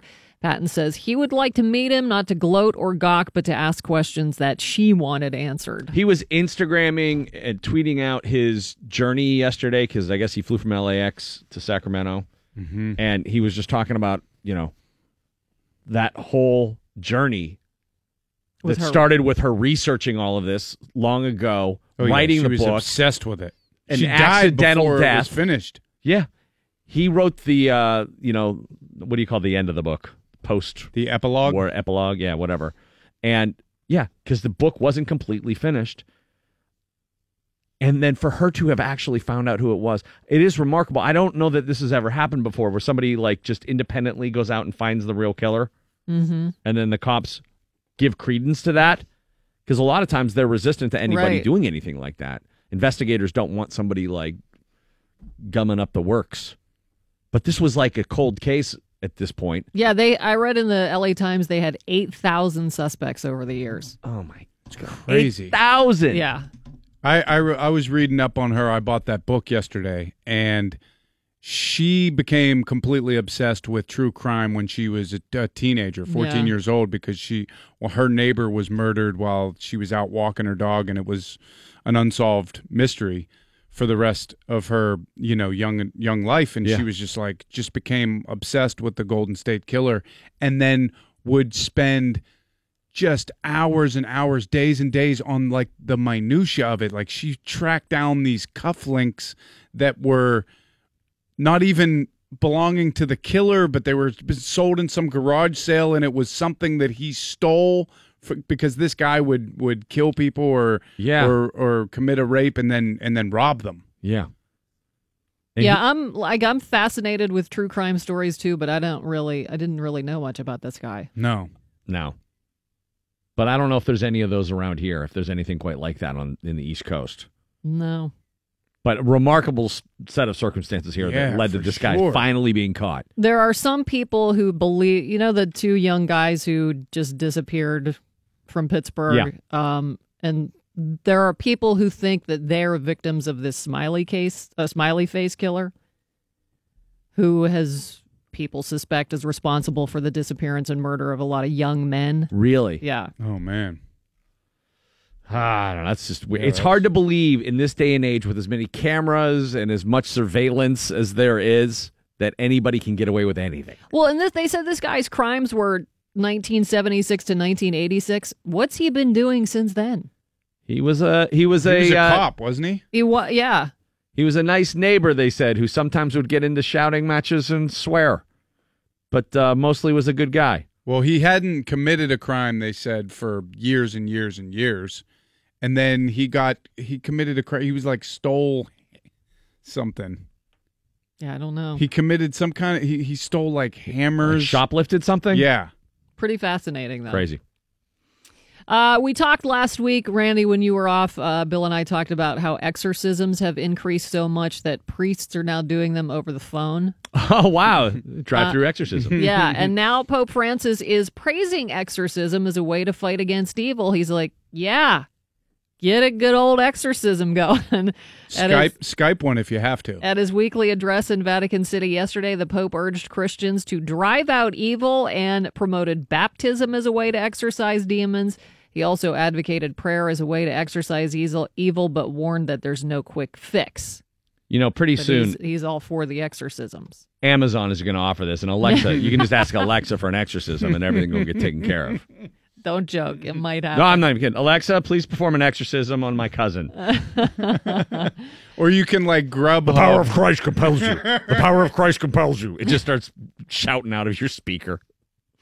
Uh, in music news, uh, Gene Simmons is pondering a day when Kiss will eventually have to call it quits. In a recent interview, he said the band will eventually launch a farewell tour because Well, they just can't keep doing this forever. Rumors of Kiss putting away the makeup kits forever began in February when the band filed an application to trademark the phrase the end of the road. As of now, there's been no official word on a farewell tour. Uh, Gene also recently announcing that Paul Stanley will be taking part in his Vault experience in Las Vegas on May 26th. Some other uh, former members of Kiss have joined Gene on his Vault experience stops. So, how does Paul Stanley feel about that? You know, Gene does whatever Gene does, and more power to him. Maybe I'm a little more select, you know. But in any case, I'm going to do one of his Vaults. He's like my bro. We're family, and I give him as much license as he needs. Give him enough rope to hang himself. Whoa. that, that took a turn. And uh, a source close to the band says they are planning a major tour that would go, uh, it would extend beyond 2019. So Yeah. when is the end of the road? I don't know. By the way, I thought Boyz II Men had trademarked that. No? I guess not. Yeah, I guess not. I thought. All right, so they're not going on a world tour. They they are planning one. They've got a few select dates. You know, Paul's doing some solo stuff, and other you know, Gene's doing this Vault experience thing. But a source says they're planning a major, major tour. we shall see. Uh, forecast today: partly sunny, sixty for the high. We're at thirty nine now at. DVE. They just find a way to stay relevant all the time. They find a way to get their name in the news and I mean, market themselves. They're they're the best. at brilliant marketing. Yeah. By the way, our DVE Halloween party this year, Alice Cooper. A paranormal evening with Ke- Alice Cooper, Friday, October 26th at Stage AE. It's an indoor show. So that's like half the house that he usually plays at Stage AE. So i That's going to be cool to see him in such a small setting. Totally, Yeah. dude. I mean, this is an intimate evening with Alice Cooper. It's the DVE Halloween party, and it's uh, Friday, April 27th. Tickets going on sale. That's tomorrow, 10 a.m. And the show is going to be Friday, October 26th. So Friday night. Yeah, blow it out. Get a right. hotel room on the North Shore. Yeah, blow it out. It's a hell of a Halloween party we have for you, Alice Cooper. All right, joining us right now from uh, the world's biggest podcast, Barstool Sports. Pardon my take, co-host PFT commenter joining uh, the show right now to talk about the Pens Cap series. Good morning. How are you, PFT? Good morning, guys. I, I was going to say thanks for having me on, but then I kind of realized that you inviting me on this show as a Caps fan onto Pittsburgh radio is just basically like I'm the ugliest person in your high school and you're inviting me to homecoming as a joke, just to laugh at me secretly. no. So you probably wouldn't have me on the air if you took me seriously as a threat. So I should be quite insulted, but I'm not because I'm pretty fired up. See, this is interesting. I like how you have mentally processed this that we are somehow pulling the that we are metaphorically brushing the dandruff off of your shoulder right now. Yeah. Yeah, you guys are alphaing me right now by having me on the radio. So, Yeah. uh, so good job. But you know what? The fact that I realize that I'm being alphaed makes me the true mental alpha. So- It does. It, it relegates us to beta right away because it backfired. Yeah, so as an alpha, I just want to say that uh, I think that you guys are totally screwed in this series, and I've said that in the past, and I know I said this last year on your radio program, and I think I said the year before on your radio program, and I've probably said it uh, like nine out of the last eleven times that the Penguins have played the Capitals in the playoffs, Mhm. and I've been wrong about it. Right. Um, but I'm actually I'm dangerously confident right now. Okay, so that that was the first thing I wanted to get, get into was your strategy, your mental strategy as a Caps fan, how you were going to process once again having to get past Sidney Crosby and the Penguins in order to legitimize Alexander Ovechkin. Yeah, my process mentally involves drinking a lot of alcohol, involves a lot of self deception and lying to myself, and basically compartmentalizing a lot of my true feelings until they explode after I end this series in disappointment yet again. But right now, I'm feeling really good. I actually, I, I, I've done my research on this Penguins team. Okay. I don't think that they're as strong as they have been in the past, but more importantly, I don't think that this Capitals team is as good as it's been in the past. So last year, we were a wagon, we were running through everybody. We were, we, you know, this is not a President's Trophy winning team here. This is a team that has had to rely on uh, on being worse and still finding a way to win. So the fact that we're worse right now in the playoffs actually makes me believe that we're putting ourselves in a better position. Yes, that's a great point. None of the pressure of having won the President's Trophy on you this year. Exactly. That does it, it weighs heavily on you. But I, I, want to open your eyes to something, and that's uh, the the scheduling of Game One and Game Two. So Game One, Gary Bettman, in all of his wisdom, is putting it right up against the NFL draft. Yes. Uh, so no one's even going to notice all the fake calls that that Sidney Crosby's Oh. getting, and, and how he's got his finger on the scale for the for the Penguins. It's like Debbie Wasserman Schultz when she was scheduling uh, Hillary's debates going up against like Alabama, LSU, and uh, and Oklahoma and TCU and all that all that crap. So like Gary Bettman's very aware, and then Game Two is going to be going up against LeBron James if that series is still going. So I just want to make you guys aware of the fact that like the fix is very clearly called in for the Pittsburgh Penguins. So it's it's really Washington against the world, which is if you look at global affairs right now, it's kind of how things are going. It is true. Yeah, it's a metaphor. Uh, or Capitals first. So d- you uh, you do endorse the Ted Leonsis claim that the league has conspired to allow the Penguins to win championships. Listen, when you've been this bad in the playoffs for this long, you have to take your mind into some dark places. So, yeah, I I 100% back that up. But I mean, like, let, let's be real. You guys are a historically great franchise, but right now you're going up against. Well, you you guys follow the true Pittsburgh model, which is like you don't really fire people ever, even if they're bad at their jobs, because eventually everybody gets good at their job. That's right. But but you're going up against a, a lame duck coach in Barry Trotz. Okay, everyone knows that that he's going to get fired, uh, and that means actually that he's playing with nothing to lose. He's coaching. He's like John Wick.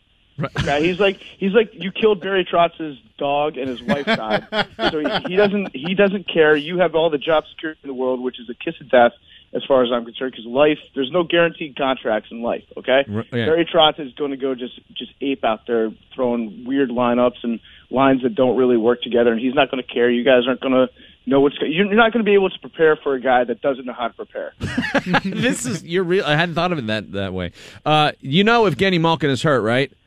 So do you do you think that Malkin is really hurt, or did Vladimir Putin order him to be hurt so that Ovechkin could finally win one? As you know, they're both they're both hashtag Team Putin.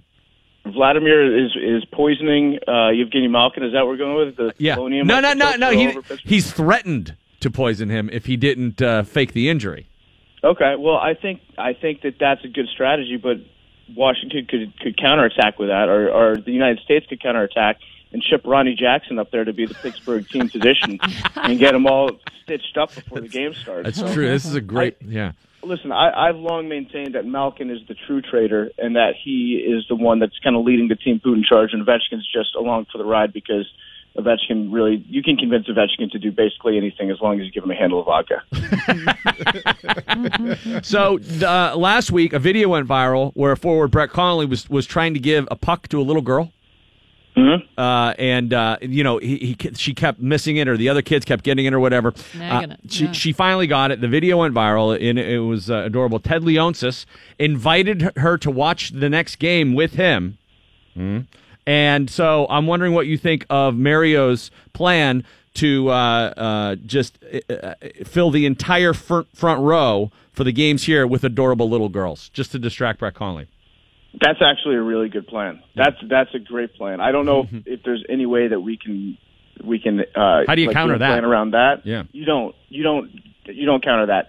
Maybe. Um, I don't know. Maybe that's that's going to be good for us because you guys will just have a bunch of delay game penalties because you'll just be firing pucks left and right over the glass to these cute little girls. She is the best though. I, I saw her before game. Uh, I think it was game five in DC, and she's honestly just like the cutest little girl that you've ever seen. She was she was like so positive about what happened to her. She was like, I was happy that the boys got a puck, but I was sad that I didn't get one.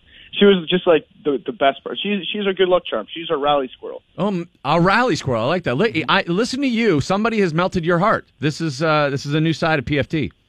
Well, that's it. when you're a Caps fan, you you have to focus on stuff that takes place off the ice because you're going to drive yourself crazy if you look at the stuff that takes place on it. Do you have your Rally JNCO jeans? So I got rid of the real clutch jeans, is what we called them. The clutch jeans last year, they were like quadruple wide leg jeans.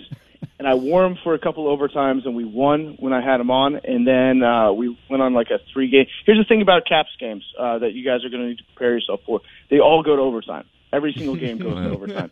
And so we lost like three OT games in a row last year. And I uh, may have urinated on them and lit them on fire and thrown them into the trash. So those are those are gone. I, I've got my clutch JNCO jorts, Jorts. which I'm waiting. That's like the brick glass in case of emergency. If we're down, if we're down three nothing, uh, then I'm going to wear those for game four. JNCO But- jorts are those like I, I mean are those just like wide shorts? Yeah, it's like, um, have you ever been to a wedding in the state of Florida? it's, it's Jacksonville formal. Oh, oh, okay. Well, that's that's a good way to to, uh, to contextualize it. PFT commenter from uh, Pardon My Take podcast, Barstool Sports. Pardon My Take. So, uh, how many goalie changes will we see from the Capitals? Are you guys set now? Don't don't start with that. We got Holtby. Holtby's standing on his head. Is is uh what's his name? Matt Murray? Is he standing on his head? Uh, he doesn't have to. He's a, he, that's not his style. He's a, he's a stay at home guy It's not his style to be good. to stand on his head. yeah. So Matt, I was actually looking at pictures of the of the Penguins starting lineup yesterday, just trying to like find weaknesses in their facial appearance. And Matt Murray stood out because he looks like that kid from Silicon Valley got addicted to huffing glue. I'm not scared of that guy. He's not a middle tech esque. There's no way. You know, he's got a weak that glove guy. side. You know, the, the, everybody says go low glove side on uh, Matt Murray, but you know he's been working on that a lot. I think it was a great strategy on on Trotz's part, although he did do it unintentionally to start Grubauer um, and have Grubauer just get lit up for two games because Holtby was just like pacing on the bench like a tiger, saying, "Let me into this game, let me go." So then he got in there and he was good from that point out. And that's that is a coaching maneuver that you don't get if you have a competent head coach. So Right? if if you guys go down two games to nothing in this series, that is because Trotz is conspiring to inspire one of his players. Yeah, he, Okay. yeah, he's unconventional, and as we learned from the last series, two nothing is the most dangerous series lead in sports. Capitals proved that to you by by choking away a couple games that they led two nothing, but then the Blue Jackets choked away the whole series that they led two nothing. So watch out for and, and you know what? Like this is our Stanley Cup playing against the Penguins. I'll admit it. In in years past, I would have ignored that. I would have said that, you know, okay, th- you know, the Penguins are just another team. We got to get through them and then play another series and play another series.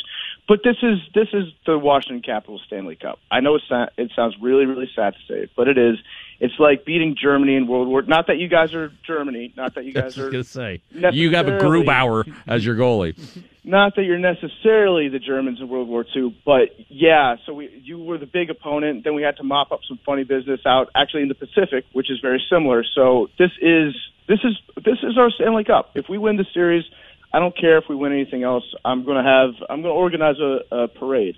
Just to be a bar crawl that's to go to every like green turtle in DC, but it's to be a parade. so you have done the rationalization that fans do, where you don't need the Stanley Cup, you just want to win against the Penguins, and then the rest will take care of itself. Yeah, yeah, it's like the miracle on ice. People forget that we still had to go through one of those weird Scandinavian teams after we beat the Russians. That's very true. Uh, PFT commenter, Barstool Sports. Last thing I have for you uh, is the draft is today. What what do you think will be the biggest surprise of the NFL draft? Um, well, I'm telling you, I, I, I was thinking Josh Allen was going to go number one, and then I woke up this morning and saw there, he, he's in some hot water over some tweets that he had when he was like 12 years old. So I don't know if he's going to go number one anymore. The, the funny thing is, when he came into our studio, I I went back through his Twitter history because I was going to like try to bust his balls about you know stuff that he had tweeted out when when he was like you know 12, 13, 14, and I didn't find any of this stuff for some reason. So No. I really this is on me. I could have saved Josh Allen, you know, probably millions of dollars, but I didn't because I was neglectful in my duty as a PR 101 advice giver. So um, I don't I don't know if I'm in a qualified position right now. Here's here's my hot take. I am very excited to see how many seconds Roger Goodell is booed for. You should be able to bet on it like it's the uh, it's the over under in the national anthem, and I'm going 30 seconds. Oh, okay. I like that. That's 30 seconds is uh, substantial. So, yeah, the Josh Allen thing reminds me of because you know this story of it breaking he offensive tweets from when he was in high school. It's kind of like that guy whose stepdad released the uh, video of him uh, like hitting a bong mask right before the Yeah. draft. Yeah, I think I think the bigger issue with smoking weed out of a, a gas mask bong is that that's stolen valor, and that's technically you're wearing a military uniform. So I mean, you've got the troops on. They always bring the troops out on stage too for the draft. So like that's spitting in their faces. So I can understand why that would be more of a problem. Right. Well, the insight like no other from PFT commenter, Barstool Sports, Pardon My Take podcast, co host, and uh, our uh, regards to Big Cat, man. Thanks for joining us this morning. All right, I would say good luck, but I don't mean that at all. I wish you all the worst of luck possible. Thanks, man. DVE Sports. What a day! What a day! The sun is shining. The draft is this afternoon, tonight in Dallas. The Pens and the Caps get going. The Buckos are playing ball. What more could a sports fan ask for, Mike? Good thing we don't have a basketball team.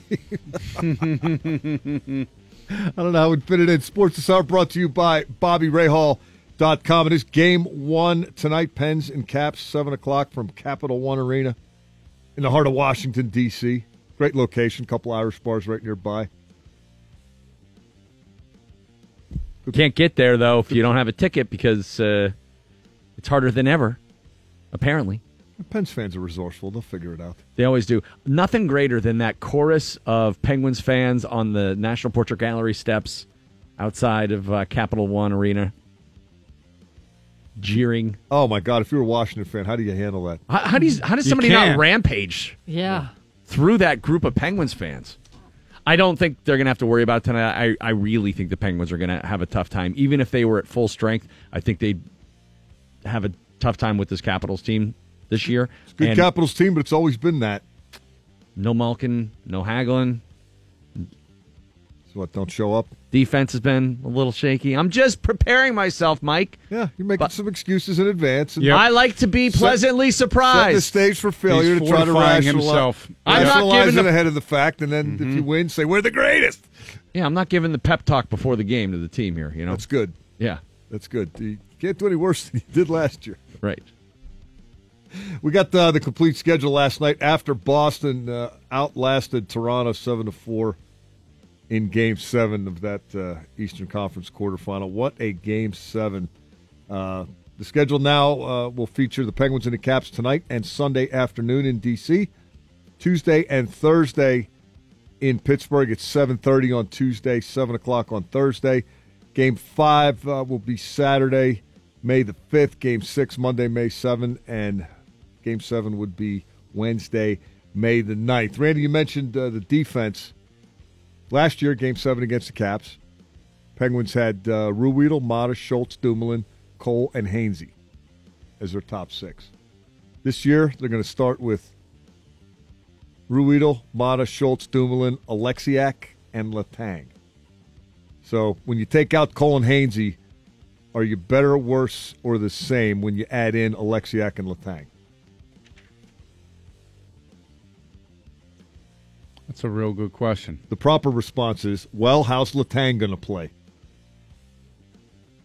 Are we Because talking three assists, Letang? Because if he plays well, you're better.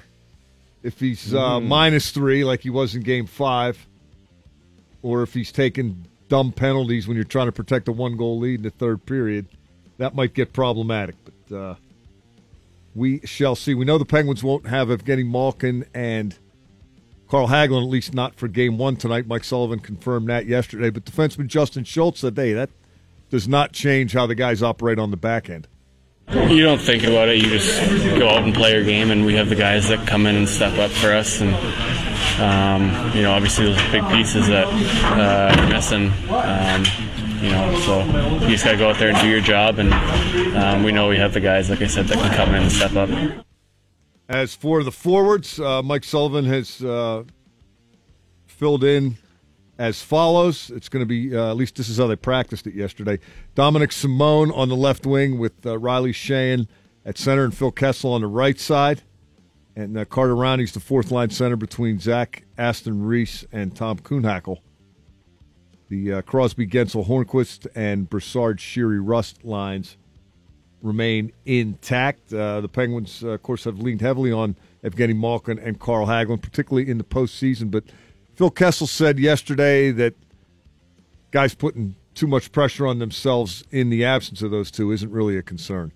I don't think so. I think I think we have uh, we've done it a couple years now, and we have guys that are going to step up and step in the lineup and can contribute anyway. I'll say this for Phil Kessel: I don't think too much concerns him. No. I, I, the good thing about winning two cups is it alleviates a little bit of that pressure too. And I, then I just- I think that's more just being Phil Kessel than it is winning two cups. Yeah, Phil the Thrill is very zen. Hey, Phil, the world's going to end in 45 minutes. Ah, okay, well, we'll Well, go, go get a hot dog. you know, Had a good it's- run. It's been a good run for us, and See how we can respond to that. And Pens caps tonight. How's your breath? Yeah, no good, eh? it's not great. Oh my God! Can we play that again? That was the best. Pierre asking. Well, it was That a kind was- of a clumsy that was way. the to, quintessential Phil Kessel moment. yeah, he's talking, asking him whether or not he's winded. How's your breath? Ugh, not good, eh? The other uh, conference semifinal matchups uh, in the wake of the Bruins win over Toronto. It's Boston against Tampa, and uh, Winnipeg against Nashville, San Jose against Vegas, and Pittsburgh against Washington. Man, those are fantastic series. No scrubs left. Tough to call any one of them, right? For sure. Is there, is there overwhelming favorite in any of those four matchups? Or are they all pretty Maybe Nashville. I don't just think. because. Well, just because they've been there, done that. Yeah, but Winnipeg is really good this year. I actually like Winnipeg in that one. I'm going to go with Tampa over the Bruins. I'm going to go with the Penguins. Don't uh, take that to the bank, but I'm going to go with the Penguins, and I'm going to pick San Jose over Vegas. Don't know why. Picking against the flower. Maybe that's why. That's definitely why. First round of the NFL draft is tonight. Uh, and, Sorry. What? I was motioning to Randy. I have the Phil Kessel. Oh, you got The it. look, the look that he's Sounds- giving you is just unreal. She made a barf like face. No, like pointing. I thought like- you were putting your finger down your throat, and I looked over and I thought you were going like, like, like choking, and I'm like, what the hell are you doing? We got to learn sign Oh, language. or like I something. have the breath audio. Yeah, this isn't such a pres- precious broadcast that you couldn't have just been like, I have the breath audio. Hold on a second. Let me get back here a little. It's not good, eh? no, I meant in terms of conditioning. Oh. um, yeah, it's fine. I mean, obviously, uh, it's a fast game out there, and you know, you just catch your breath and go back after it. It's Not good, eh? First round of the NFL draft is tonight. The Steelers have the 28th overall pick. NFL.com's mock drafts. Mike Mayock says the Steelers are going to pick uh, running back Sonny Michel out of Georgia. Sonny Michel. Sonny. Is that Sonny or Sony? I can't remember. Sony. It's S O N Y. They- Thank you for the. One of the two really good Georgia backs, along with Chubb. He's actually the better one. Uh, Daniel Jeremiah says the Steelers are going to take corner Jaire Alexander out of Louisville. Bucky Brooks, inside linebacker Rashaan Evans out of Alabama. And Peter Schrager says cornerback Josh Jackson out of Iowa. I'm leaning to uh, Florida cornerback, or Central Florida cornerback Mike Hughes. I thought I was thinking outside the box with that corner thing, but uh, people uh, apparently have seen the Steelers' defensive backfield play. Pirates split with the Tigers yesterday in front of dozens of people at PNC Park. they lost the first game. There was nobody there when that thing started. I No. mean, Nobody. and there weren't many when it ended. Uh, 13-10 Tigers in the first game. Uh, Pirates come back to win the nightcap 8 to 3. They are 13 and 11, one more with Detroit. This afternoon 12:35 at PNC Park, Michael Fulmer against Ivan Nova. The game 1 loss for the Pirates extended their losing streak to 5 games. They managed to snap that in the nightcap. It would be a nice step in the right direction again if they could uh, win today and win a series again. We got a lot coming up for you. Josh Yohe is going to talk about the Caps Pen series, a preview from uh, the Athletics. Josh Yohe, also Dave Dameshek from the NFL Network, live from Dallas, Texas, and Billy Gardell gives us a shout in a little bit. The pre-sale for his upcoming November 16th show at the Benedum Center, the second show that he's added, starts at 10 a.m. Keyword will be Yinzer at trustarts.org, and we'll talk to Billy coming up. The DVE Morning Show. Randy Bauman along with Val Porter, Bill Crawford. Uh, the movie Draft Day with Kevin Costner is a real accurate depiction of what you're going to see happen in Dallas today. Um, it's the actually Browns have like 78 picks in the first round, don't they? By the way, the Browns are going to be the subject of next year's HBO Hard Knocks. Oh my God! Did you know that? This season, Hard Mm-hmm. Knocks. Oh my god, I can't wait. Browns. Yeah, but it always kind Oh, of this makes me want to awesome. root for the team that it's about. Well, you know, I'm rooting for the Browns to win three or four games. Oh man. Come on, man. They just went 0 and 16. you can't hate a team that bad. Yeah, at this point it's like, I don't know, like, you know, heckling the homeless. I am so surprised still that the movie Draft Day ever got made. Now, do you remember the movie Draft Day? Yeah, with Kevin Costner? Yes. Jennifer Garner. Do you remember the yeah, all the subplots, the storylines?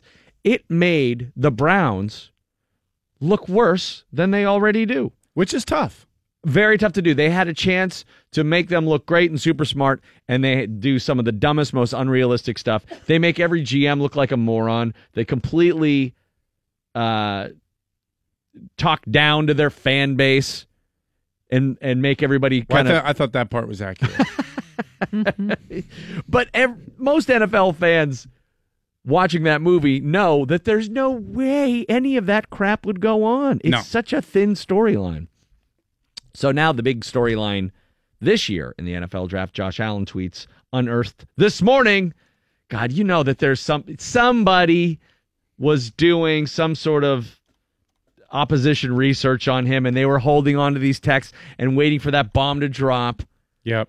on draft day. They were waiting and waiting and they figured it out. Yeah, this will make his stock drop and this will push our guy up above him. They used the Wayback search engine, found the tweets, It is unbelievable. screenshotted them. I don't know if you saw it though. Baker Mayfield recreated Oh, it's amazing. the legendary Brett Favre shot of Brett like in his dorm room wearing jorts on draft day. Super tight jean shorts that are cuffed. Yes. And he, he, he even detailed it to the point. and I don't know if he did this for ESPN, the magazine, or Sports Illustrated, or he took it upon himself. I just saw the picture this morning, but it was so true to the original that the people in the background of the picture were even wearing the same kind of Yep. stuff that were they were wearing in the original photo uh, that Brett took when he was uh, was it Mississippi State? Was he? Who? Brett Favre? Yeah. Yeah. So the funny thing is, if you're going to pick a Brett Favre picture to recreate, that's definitely the one to do. Right. There's one If that there's, you don't there's want. Crocs and a team watching it, And a wang. maybe not the best. at. Uh, Billy Gardell will be calling us here momentarily. We're going to talk to our friend Dave Dameshek from the NFL Network and NFL.com. He is in Dallas for the festivities. So is uh, Pittsburgh band The Commonheart, by the way. They're playing outside the stadium today. They got a Oh, stage great. set up and all kinds of music and uh, you know live performances, and they're going to be one of the bands featured today. We got to make sure we send Dameshek their way Yeah, good and point. connect to uh, to Pittsburgh. Hey, fellas, what's the poop? Um, we've still got Dameshek to talk to. Josh Yohe from The Athletic is going to talk about tonight's Pens Cap Series kickoff, and Stan Savran closing things out. But I do want to remind you, we're giving away playoff tickets for every game, every home game this series. All you got to do is submit a video, 60 seconds or less, be as creative as possible, explaining why you're the biggest Pens fan, why you should win those tickets, and you upload the video to YouTube, Facebook, Twitter, Instagram, etc. Then share the link with us via the online registration form at dve.com. Now, the deadline to enter is Monday at 3 p.m. because the first game here in Pittsburgh won't be until Tuesday. Tuesday. You could perform a song, You do whatever you want. Yeah, be creative. a cheer. You could Show just us your uh, your boy barn. do a s- ew, do a uh, Sam Kinison scream, uh, you know, type thing. Whatever. Bring it out. Just bring it out, bring it on, and you can win tickets. And these are no cheap dates, as you know. That's right. Tickets second round of the playoff, Oh, yeah. pricey. Pricey. Yes. So this is a big prize for you. All you got to do is register by uploading the video and check out the registration form on how to do that at dve.com. Billy Gardell calls us next, and Val Porter with news. What's up? Uh, some kids are not being allowed to use the term best friend because it might hurt other kids' feelings. Oh no. We're really screwing things up. Yep. Also, you know what I think? Well, I'll get to it when you say that. I th- Okay. I, think we We make can too much about out of little, like one person says something stupid Yeah. or snorts a condom up their nose, And and, we act like like, everybody thinks that's what. Yeah. Right. Uh, Gardell, Dameshek, Yohe, Savran. That's all coming up at 9 o'clock, DV. Do you have your Rally JNCO jeans? So I got rid of the real clutch jeans is what we called them. The clutch jeans last year. They were like quadruple wide leg jeans. And I wore them for a couple overtimes, and we won when I had them on. And then uh, we went on like a three game. Here's the thing about Caps games uh, that you guys are going to need to prepare yourself for. They all go to overtime, and I uh, may have urinated on them and lit them on fire and thrown them into the trash. So those are those are gone. I, I've got my clutch JNCO jorts. JNCO jorts, are those like? I, I mean, are those just like wide shorts? Yeah, it's like, um, have you ever been to a wedding in the state of Florida? it's, it's Jacksonville formal. Oh, oh, okay. Well, that's that's a good way to to, uh, to contextualize it. Randy Bauman and the DVE Morning Show. PFT commenter from uh, Barstool Sports, Pardon My Take podcast, who might be the funniest dude on Twitter. I, I honest to God, uh, uh, that makes me laugh nonstop. Speaking of that, guess who's on the phone right now? Billy Gardell. Billy. Hello, guys. Hey, Cash, to what do we owe this pleasure of uh, being twice visited by yourself, sir? Well, uh, uh, this is uh, pre-sale day for show number two at the Benedum. I just want to remind everybody that pre-sale, the pre-sale tickets start today at 10 a.m. at www.trustarts.org. What do you say? Dot .org. I can't talk. Trustarts.org. Yeah, say that fast five times. Trustarts.org. Trust Arts. Yeah. You tough. can do it. It's not No, I easy. can't. www.trustarts.org, or you can call 412-456-6666, or you can go to the wonderful DVE.com for uh, details. Your password is Yinzer. Yinzer. Yinzer. Last ah. week they did it. They did it this, and we busted the internet. So, so let's let's let's see what happens for show number two, which will be Friday night, seven thirty. Doors open at six thirty. If you didn't get your tickets for the last one, you can hit them today with the code word Yinzer. Now, are you on Sheldon tonight? I am. I, I it, wait. No, is he there Thursdays or Mondays? I can't remember. I'm confused now. I'm always confused because I wasn't sure if they moved it to Monday or not. Uh, I don't know. I don't know. Yeah, I'm not sure. Young Sheldon. Yeah, not sure. Uh, I thought the other yeah. day you said Monday. I, I thought it was Mondays. I always have it. I'm, I'm starting to sound like my son. I have it on the DVR, so that's when I see it. and the pens are on tonight, so let's just record that. Ah, pens. Pens, pens. Murray, let's let's get that glove going tonight, Bab. I want you looking like a vacuum cleaner. That's what I'm talking about, Bill. Bounce Yeah. back game for Murray, even though he won the last game, wasn't his sharpest. That a lot, lot of firing going on in that last game. We need to we need to batten down the hatches. So so let's uh, let's get that glove uh, mopping that ice up a little bit. Bill, me and Val were talking about how fun that weekend's going to be when you're back in November.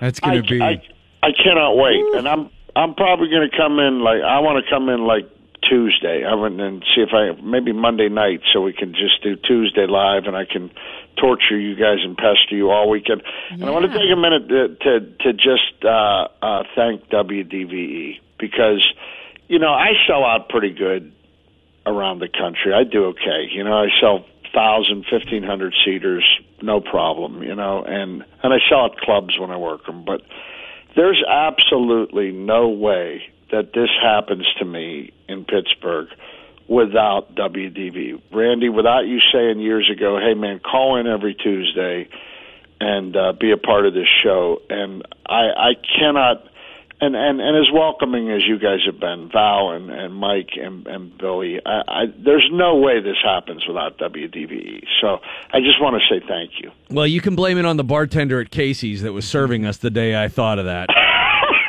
was, this, was that when uh, inspiration struck? Was Yeah. that where we were? Yeah, we were at Casey's, and I threw up behind the bagel shop, and it was like 6 p.m. 6 p.m. Yeah, it was. A, I was at an Daylight. a, I was at an afternoon wedding, and I went and met Bill. It was on the south side, and I went over and met Billy afterwards, and he had had an all day thing going, and I had had an all day thing going, and then we just really ramp things up. Hey, why don't we get together like Voltron? Dude, it was me and connect our Trenny. Trenny and I went to a friend's wedding. And then I we went over and I met. remember that. I And we went and remember met uh, Billy afterwards. and I was puking behind Bruegger's Bagels on the south side like three hours later. I'm like, Bill, you should come on the show every Tuesday. Here's another great idea I have. Let's drink more. well, at least I had one good idea that day. It, it's a romantic story, Rand. No, it is. I still remember it. I'm a Jameson and a Jameson. Bad and a, idea. And a Jameson. And a Jameson. With a sidecar of Jameson. Oh, yes. Give me a Jameson and a Jameson. But seriously, I really do. Thank you guys. Thank Bill, you your so family. Your family. That's nice of you to say, but your family. I appreciate it. I really do. I remember exactly where I was, Bill. I was in my car and I was actually driving past the station one day towards the Fort Pitt Tunnel, and I heard you on the radio for the first time. I I hadn't met you yet, and I was like, "Who is this dude?" like, because I was like, "What?" You know, he's saying he's from Pittsburgh, but like, I I never I never saw him. I you know I've been doing stand up for a little bit. I, I haven't seen him around. He sounds like a pro. Boy, your bar was low back then, Bill. Come on. No, but that's no, the thing. it's just you just you know you you fit right in right That's- away. That was the best part is that you had already honed your chops, and Yeah, then I- I and then came back and started comic. slinging. Yeah. But but I tell you, man, I you know my my humor is based. Yeah, whenever I get asked to do an interview and and they ask you, they go, "Where does your humor come from?" I always say it comes from my dad, but it it is it was molded in Pittsburgh because we have a, a we have a flag out in the middle of the city, or at least we did when I was growing up. That that it was an imaginary flag that just said, "Don't take yourself too seriously, or we'll do that for you." And I think uh, I think that's where all my humor comes from, man. And so to, I think it's helped me over the years too as a stand-up. It's helped me stay grounded out here, being on DVE, and there, it, it's it, it means a lot to me when I call in on Tuesdays because we do, especially when we get off on those riffs, man. When we get mm-hmm. off on a Pittsburgh riff, it's it's it's my favorite thing. And when you roll that on a civilian or a normal person that don't live there, it's it's like zapping them with a funny beam. They don't know how to. They don't. They it doesn't fully land on them. You know what I mean? Like they Right. get it, and they, they it's so funny to them. They're like they'll go, "Where? How did you put that? Those are funny words." Yeah, they are. You know what, Bill? I the one thing that I think you don't discount, but people might not know, is that where you uh, sharpened your skills, the time frame, and your peers at that time. I mean, in Florida, there was a circuit of comics at that time, including like Brian Regan, like Breuer. You know, iron sharpens iron. You were Yeah. amongst some pretty sharp fellas. I, yeah, I didn't realize uh, how how lucky I was to be around the group that's that I started with when uh, when I did. I mean, when I started, Brian Regan was just headlining the clubs. Um, uh, Tom Rhodes was was Oh. like a, a hot gun feature act. Yeah, he's awesome. Like, I mean, we would watch him and go, "Holy cow! What what is that?" Yeah. And then and then our open mic night was me and and Darrell Hammond and Wayne Brady and Larry the Cable Guy and uh, Jim Breuer and uh, Carrot Top. I mean, we, there's just a bunch of cats. Like we had, we like we had like a three city rotation to MC to host the clubs. There was St. Petersburg Coconuts, which was like the best. You know, it was just an awful club, but you could do whatever you wanted. Right. Nobody ever said anything. Like Bob Shoemaker was the guy who booked the place in St. Pete, and that was Breuer's Home Club. And and his two rules were pay your tab and show up on time. That was it. So you could say whatever you wanted. So it was a great farm system. And then we had Bonkers Comedy Club in Orlando, where where I started. And then Tampa had a comedy club, and those three between and West Palm. So so between those three, you had all these Florida guys that I just mentioned.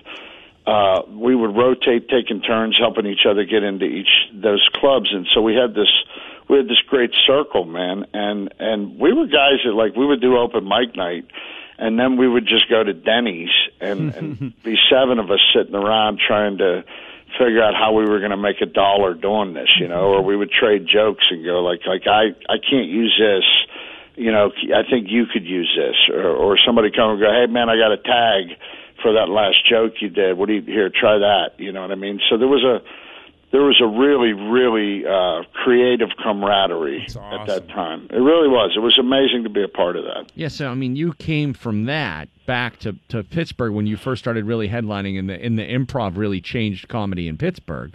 Uh, well, I've been back before that. Actually, the funny bone, and, and I'll, I'll tell you, I told I told Gene Collier this story, but I, I figure you know every comic has to find their voice, right? Mm-hmm. Every comic has to find what how they're going to say it. They're, they're, these young comics that think they're inventing something new. I I'm out of oxygen to tell them that that's not real.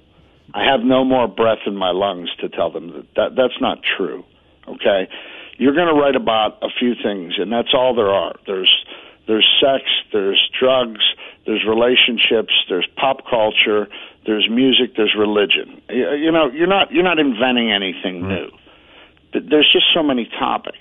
However, how you come at those things is what makes you unique.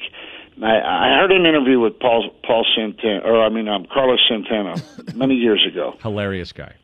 Uh, well, yeah, I know this guy, Paul Santana, but he actually said, um, Santana said, everybody has to play an E chord and an A chord, but how you tune the guitar is what makes it different.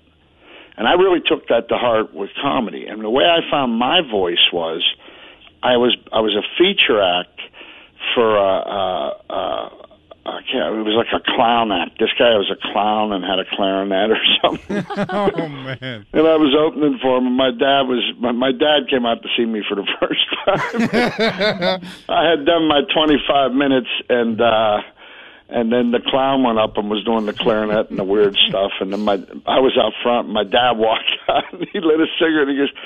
Hey, hey, Bill, how long do I got to stay before I ain't rude? but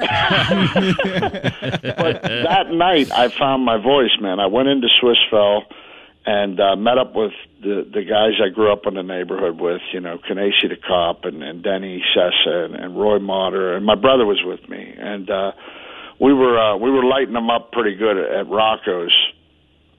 And uh, I looked over at Roy, and we got to talking about wiffle ball and uh and I said Roy used to have this wiffle ball bat called the bludgeon. He had cut the top off it and then he had wet paper and jammed it all the way through the, the, the bat and then retaped it and then let it dry. So it was like it was like a rock hard woof, wiffle ball bat and we called it the bludgeon because you could just you could just crush a wiffle ball with it. And I said, "Do you have that anymore?" And he goes, it, it, "It's in my mom's basement." Well, it wasn't, but about 14 more beers later, where we were down at the end of the street, he had snuck into his mom's basement that night at about 1:30, grabbed the bludgeon and a wiffle ball bat, and we were playing right. There's a little area, uh, corner area, not in the alley, but adjacent to Harrison Avenue, and we're playing wiffle ball at 2:30 in the morning, and we're laughing and just I, I don't know how we didn't get arrested that night, and. uh I, I I hit one. I hit a big one. I hit a deep one, and they're looking for the ball because it's dark. And I just I'm listening to all this, and I'm looking around the neighborhood, and I realized this is my voice. This is who I am. This is where my humor comes from. This is my humor. I don't have to try to be anything else. I just have to be this genuinely, and that that changed everything for me. Well, you can see that all on display on a big stage. On a big stage, November. Now, all the way from uh, Harrison Avenue to the uh, Benedum Center stage. Sold out the first show. Second show on sale starts in 45 minutes. The pre sale, keyword Yinzer at trustarts.org. Tomorrow, general uh, uh, sales start 10 a.m. Get in on that pre sale today because uh, if the first show is any indication, these are going to move pretty quick. Billy will have special guests at the show Friday night. That clown is going to uh, uh, open for. Reunion show. Yeah, that's right. Oh, Uh, oh God, that's funny. Turned his clarinet into a bludgeon. He's going to be Oh, on I have stage. to- I have to fly my dad up just so he can come outside and go, Bill, hey, Bill, come on. When can I go without being rude? you should bring the bludgeon out on stage. Here's the bludgeon. Uh, or give it away. Uh, That's a, that sounds like a weapon from the Warriors movie. it was. It totally was. Bring out the. Was it a thin wiffle ball bat or one of those Bam Bam bats with no, a thick it wasn't. end? No, okay. Now that's. I love that you know your wiffle ball bats. It wasn't the thin yellow one, and it wasn't the Fred Flintstone red The one. big they red used one. To make it, they used to make a tan one that looked like a baseball bat. Yeah, I know exactly. What Oh, yeah. yeah. That one, and we we had a a black one too that looked almost like PVC piping with a Yes. rounded end. That Yes. one was we had that thing taped up so much. With I mean, home run derbies uh, galore. When you played thing. home run derby, did you say that like did you pick a player that you were like like you know my buddy would be like oh I'm Chris Sabo and I'd be like all right I'm uh, Ken Griffey yeah we and try to I- mimic I their was, swings. I was Willie Stargell. There's no no question. So you're the guy that gave everybody speed. Yeah. Who I needs was Willie greenies? Stargell, and we're not going to talk about that. And I did the windmill. Trustarts.org. Get your tickets starting at 10 a.m. The pre-sale keyword you need to use capital Y Yinzer. Yinzer. So uh, do that at 10 a.m. Billy, we got to jump. Thanks, man. I love you guys. Love you, brother. Pens, Love you, go Pens, go Pens. Pens. Ah, pens. Thanks, man. Speaking of the Pens, turning our attention to tonight's game one in D.C., a 7 o'clock puck drop between the Penguins and the Capitals. As previously mentioned, we have tickets to give away for all of the home games in this series. You could win them. All. The whole series home package Yeah. by sending in a video 60 seconds or less explaining why you're the biggest Pens fan, why you should win them. Be creative, do whatever you want in those 60 seconds or less. Upload the video to YouTube, Facebook, Twitter, Instagram, etc. Then share the link with us via the online registration form at dve.com. The deadline to enter is Monday, April 30th at 3 p.m. because the first home game will, of course, be Tuesday night. Tuesday.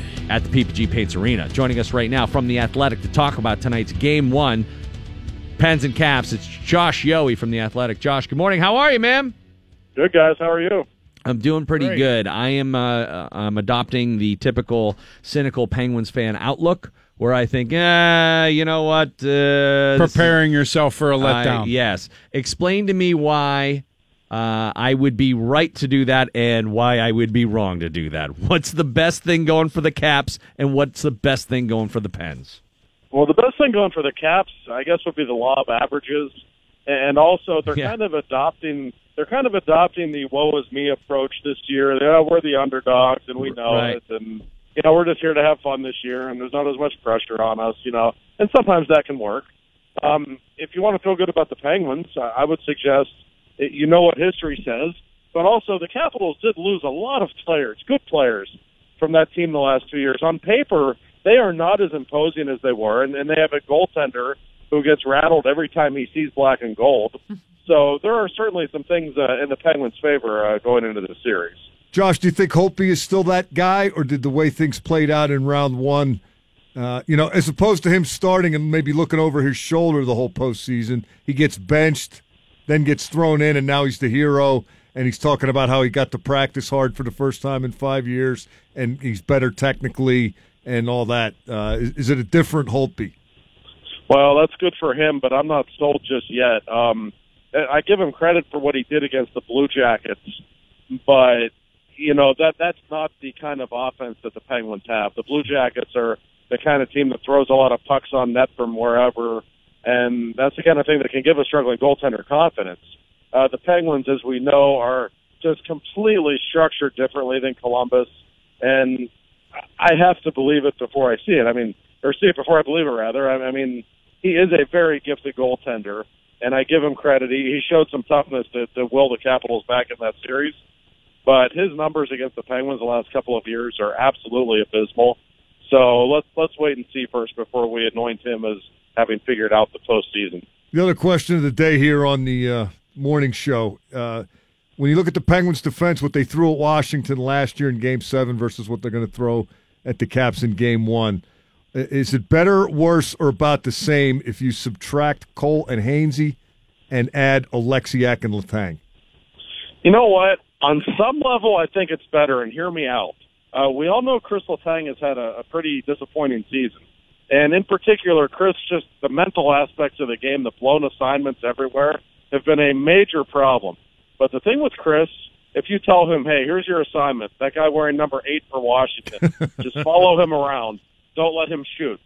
Uh, Chris matches up really well against him because he's such of a great skater. He can take away Ovechkin's time, and he's so strong on his skates that Ovi's not going to knock him around the way he will other defensemen. So I think Chris is a huge part of this this rivalry, and of this particular series. And I think he's a good matchup for the Penguins actually against Ovechkin. So from that standpoint, it might be better. They're not as deep as they were. That third pairing really struggled late in the Philadelphia series, so that's a concern.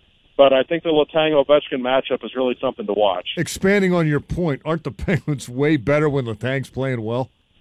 Of course they are. I mean, and I, they're always better with him. I I remember. I mean, that's uh, so in and out this year. It's it, it's it's painfully obvious. He's a critical guy, is he not? Absolutely, he is, and I know he's been frustrating to watch. But I also know that their chances of winning the cup are a heck of a lot better with him in the lineup and him healthy. Uh, I remember I was up in Boston last year for Mike Sullivan's Day with the Cup, and I said, "How the hell did you guys win the Cup without Letang?" And he kind of shook his head and he said, "I don't know. I'm not. I'm still not really sure sometimes myself." And that that's what you know the regard they hold him in. So even though he has been really puzzling at times this season, uh, yeah, he, he gives them a different chance. And when he's playing well, they are really hard to beat in a seven game series. That's just the way it is. And I thought for the most part against Philadelphia, he was pretty good. Another player that wasn't in the lineup the last time the Pens faced the Caps was Matt Murray. And it's hard to say that M- Matt Murray is, is due for a bounce back game, seeing that we just eliminated the Flyers. But he obviously didn't have his best game. How important is he, and can he steal a cup, uh, one or two games in Washington? Well, he's huge, and yeah, he's very difficult to gauge right now because I think he was great against Philadelphia in the first five games. For the most part, he had two shutouts, and all of a sudden on Sunday afternoon, he was really shaky. He was fighting the puck all day. Um, how many good looks did the Penguins let the Flyers have in the third period? Maybe one or two. Uh, they were really insulating him, and they had to because he was off of his game. We could see Casey DeSmith warming up uh, from the press box. You could see him toward the locker room getting loose. So he was very close to being pulled. Uh, of course, he's important in this series, and you know the Capitals, especially when they're on the power play, they require a goalie to show an awful lot of athleticism. Uh, you know who's going to get the puck, and, and you know how he can shoot the puck, and you still have to get over to his side of the ice when you're a goaltender and have yourself square to Ovechkin. It's something Fleury did brilliantly last spring. But as great as Murray is, he's not the athlete Fleury is. So I don't know if it's the greatest matchup for him. But he was awfully good against them two years ago. Don't forget. So uh, yeah, obviously he's going to be huge in this matchup. When- When a series is this evenly matched, it's hard not to look at goaltending and think it's the most important thing. Defen- oh, I was No, gonna, go ahead, Ren. I was going to ask defensively for the Capitals. Uh, Brooks Orpik, not the player he once was, but they do have some stalwarts on D. They do, and yeah, you'll notice they're going to watch Brooks's minutes a little bit, They- Mhm. especially with Malkin out of the lineup.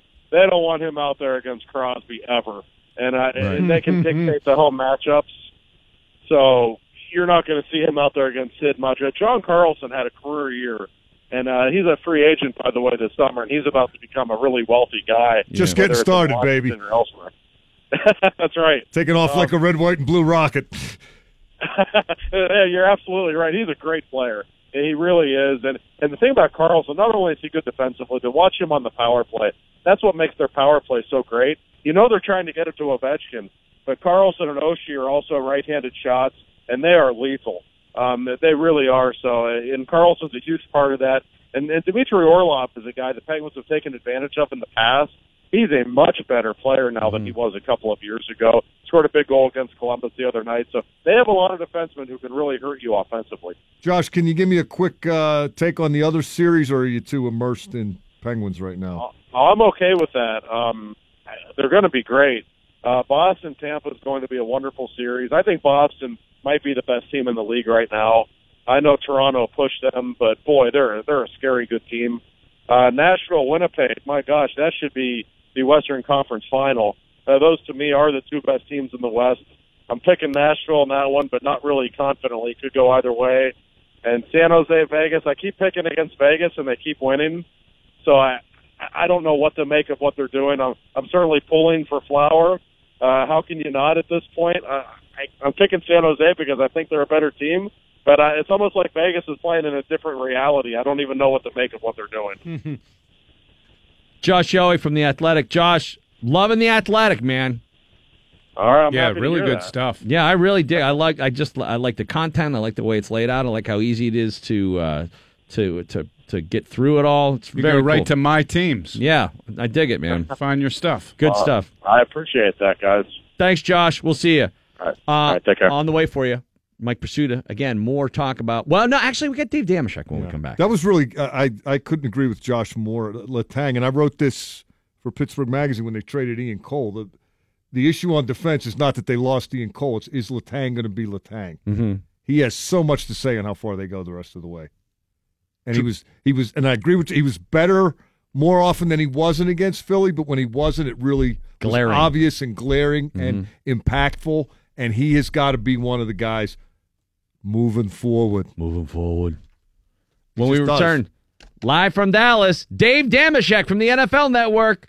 It's draft day in the NFL. That's next on DVE. Yeah, it's the DVE morning show. And we've been talking a lot about the Caps Pens game tonight, game one in Washington, uh, D.C., but uh, there's something else going on. And that's the NFL draft. Live from Dallas, Texas. Jerry's house. The house of Jerry Bill. And joining us right now from the NFL Network, native Pittsburgher, Dave Dameshek. Good morning, sir. How are you? Oh, fellas, fellas, so much to discuss, so little time. I'm on the freeway here in Dallas, Texas, literally on my way to Cowboy Stadium. I know the draft doesn't start for many, many hours, but I'm going to tailgate it and in my heart, the Pens Capitals game. Well, let's talk All day. Let's talk Pens Caps first. Now we had your buddy PFT commenter on last hour. Mm-hmm. Talking some mm-hmm. trash. Yeah. Well, I'm happy for him, and to any, I, I know there aren't many, but any Capitals fan within the sound of my voice, let me say in advance, congratulations, because it is 100% your year. All the pressure clearly on them because this is their cup oh, to Oh, yeah. win. You got to tweet that once in a while, Dave. Yeah, I know. I mean, it's great. Well, I mean, I try to I try to hip everybody to it, sort of as a public service announcement, because you know I felt watching the game last night. It was a gem for at least the first couple of periods, and then it, I, it occurred to me, what am I doing? I'm getting sucked up into this drama, but it's it's all moot because the Capitals are going to win it anyway. So who cares who, who they uh, play, including us? You know, we don't even have we don't even have Malkin. I'm just I'm just praying that we don't get swept. That's it.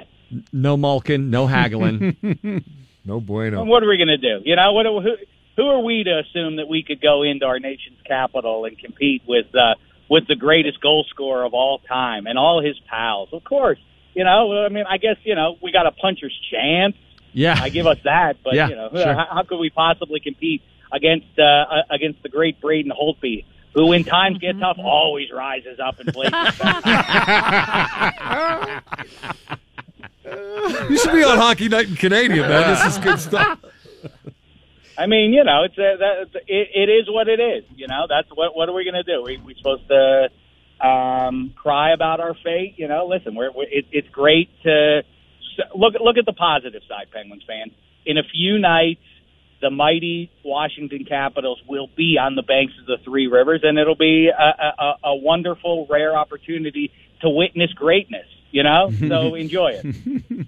We had a good run. Let's just celebrate the, the times we had. Once again, Orange. That's right. I mean, they're our peer, aren't they? I mean, that's what everybody keeps saying. Oh, no better rivalry in the 21st century NHL than the Penguins and Capitals. Yeah, it was a it's a great rivalry when uh, when when uh, one team has won every single time they've ever played each other uh, in any game of significance.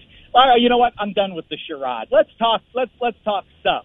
The Capitals would like to be our rival. They, I, you guys, we've talked about it before, and I'll say it again. The Ravens are the Steelers' true rival. Yes. The Bungles are a punchline who wish they were our, our rival. They wish they were on our level. This is what the Capitals are. The Flyers, I mean, grudging respect. You know, you hear the stories coming out of the series about Couturier and and beyond, and, Simmonds. and you say, well, those were rugged guys who Yeah. battled, and they have defeated us on occasion in spring. But the Capitals, they're the Bungles to us. They're gum on our shoe. They're a they're a punchline for us. uh, what has it been since 94? Yes. 90, Yep. 94? Right. It was once. I mean, uh, fine. Listen, uh, every once in a while somebody's going to break through, but you know, ten times we played each other. Do we even have to go through this nonsense? And by the way, the the, the idea that Malkin and Hagelin, let- just to, to add a little something to Game One, for real, Penguins fans should not expect to win this one with Malkin down and Hagelin and beyond. But what if the, I mean, you talk about the t- the pressure that comes with being the team that's supposed to win? I always talk about the curse of supposed to. You don't want to be the team that's supposed to. And if the Penguins go in there in game one and Malkin's not out there on uh, on DC ice and they knock him off, I mean, that, what's the frame of mind going to be for Holtby and the rest of the gang after that one? Yeah. Who's your guy tonight, Dave? 28th, Uh, 28th overall. You're at the podium announcing the Steelers pick. I I have a hunch from uh, just from you know ta- uh, you know who knows anything. Everybody lies about what uh, what uh, any team's thinking about anyway. I could see Rashaan Evans or or uh, Leighton Vander Esch, uh, from what I gather, uh, Prisuta, you know uh, better than I am talking to those guys there. But it's it sev- certainly sounds like they're not worried about Vander Esch's uh, stingers. So maybe him. I met the guy. He's a delightful uh, fella. Um, Do we want a delightful fella at inside linebacker, or we want Jack Lambert? touche, touche. I don't know. Jack Ham always struck me as a gentleman. We can we, maybe we'll split the difference. I think um, I, I do think that uh, in Pie in the Sky, I've seen a couple. I, I don't know if you've heard. Uh, you've been required now as a as a citizen of the world to have a mock draft. So I'll uh, I'll thank you to post all of yours on Twitter before the draft tonight. But um, I've seen some mock drafts where Derwin James is dropping impossibly far. I don't think it's realistic that he gets there, but I've seen him in the 20s.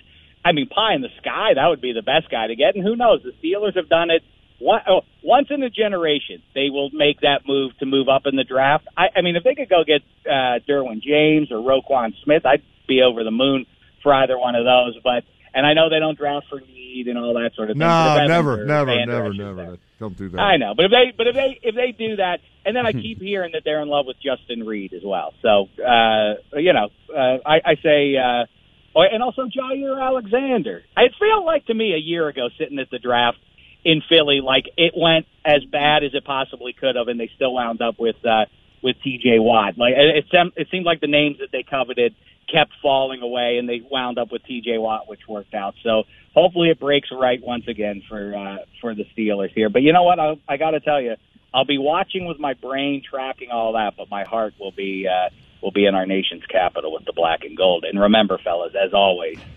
black and gold over red, white, and blue. well, let me ask you this uh, before we let you go. Uh, you know, controversy this morning, it, draft news. Have you you heard about the the big Josh Allen news dump this morning, which could hurt his draft stock?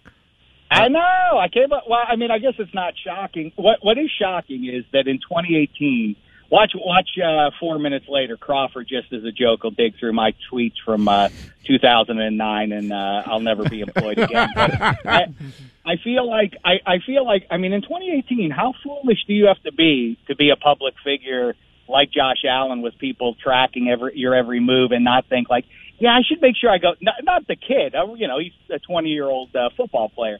Doesn't have anybody in his life who says like, hey, you know what we should do? We should delete all your tweets. We should go back and and uh, scrub out anything that might ever get you into trouble. The bigger story is is that it, more and more people, apparently, the brain trust uh, up in Cleveland has made its decision, and if it's true that it's Baker Mayfield, I mean, what what do you say? What are they doing? Can they? I, I, doesn't somebody have to step in? Like, doesn't the team have to become state run or something like that at some point? Like, no, where you're not allowed anymore. It's put into conservatorship and just handled by Britney Spears' dad. you guys are not allowed to pick anymore. You're cut off. It's, I mean, for, think about that. Really, think about if in a draft, and you wonder how teams like the Browns and Jets are teams like the Browns and the Jets, and it's very real, reasonable that they could come out of tonight with uh, with Baker Mayfield and Josh Allen. While Josh Rosen and Sam Darnold are on the board, I mean, then you wonder, like, wait, wait, why are the Jets so bad? Oh, it's because of that. That's why. So, uh, Baker Mayfield recreated the famous Brett Favre draft day shot, wearing jorts, laying on his dorm room bed with a room full of supporters. Did you see that picture With yet? cinder block cell phone. I did see it. I admired it. I thought it was fun. Um, I the one thing we can't have. I mean, you can have that kind of uh, that kind of mirth, and uh, you can, uh, I, I guess, there you can send some tweets out. But the one thing that we've learned is in this uh, in this 2018 draft process is one thing we won't stand for is our quarterbacks being book readers. Josh Rosen likes to read a book. How dare he? He's not focused on football. I don't know if this young man's head's in the right place with him. Uh, He's too smart. Books and uh, the learning and stuff. Only book I want him reading is the playbook. That's always a reminder too. I always when people say, "Oh, you gotta gotta be a genius," you know, like oh, to to handle what they're going to throw at you and everything else. Like, have you talked to them? I mean, it, it, it, how hard is it to learn the playbook if uh, if uh, if everybody's able to learn it the way they're able to learn it? You know what I mean? Yeah. I, I, I, I I'm always uh, I always think that that undermines the argument uh, of how brilliant you have to be. Well, listen. Uh, uh, it, it can't be that hard to learn if those guys are learning it. So have you been uh, out to the facility yet, or is this your first jaunt out to what will be the yet. draft day I'm on- confines? I, I am uh, en route to Cowboy Stadium, and it uh, reminds me on a, uh, a, a dark ending.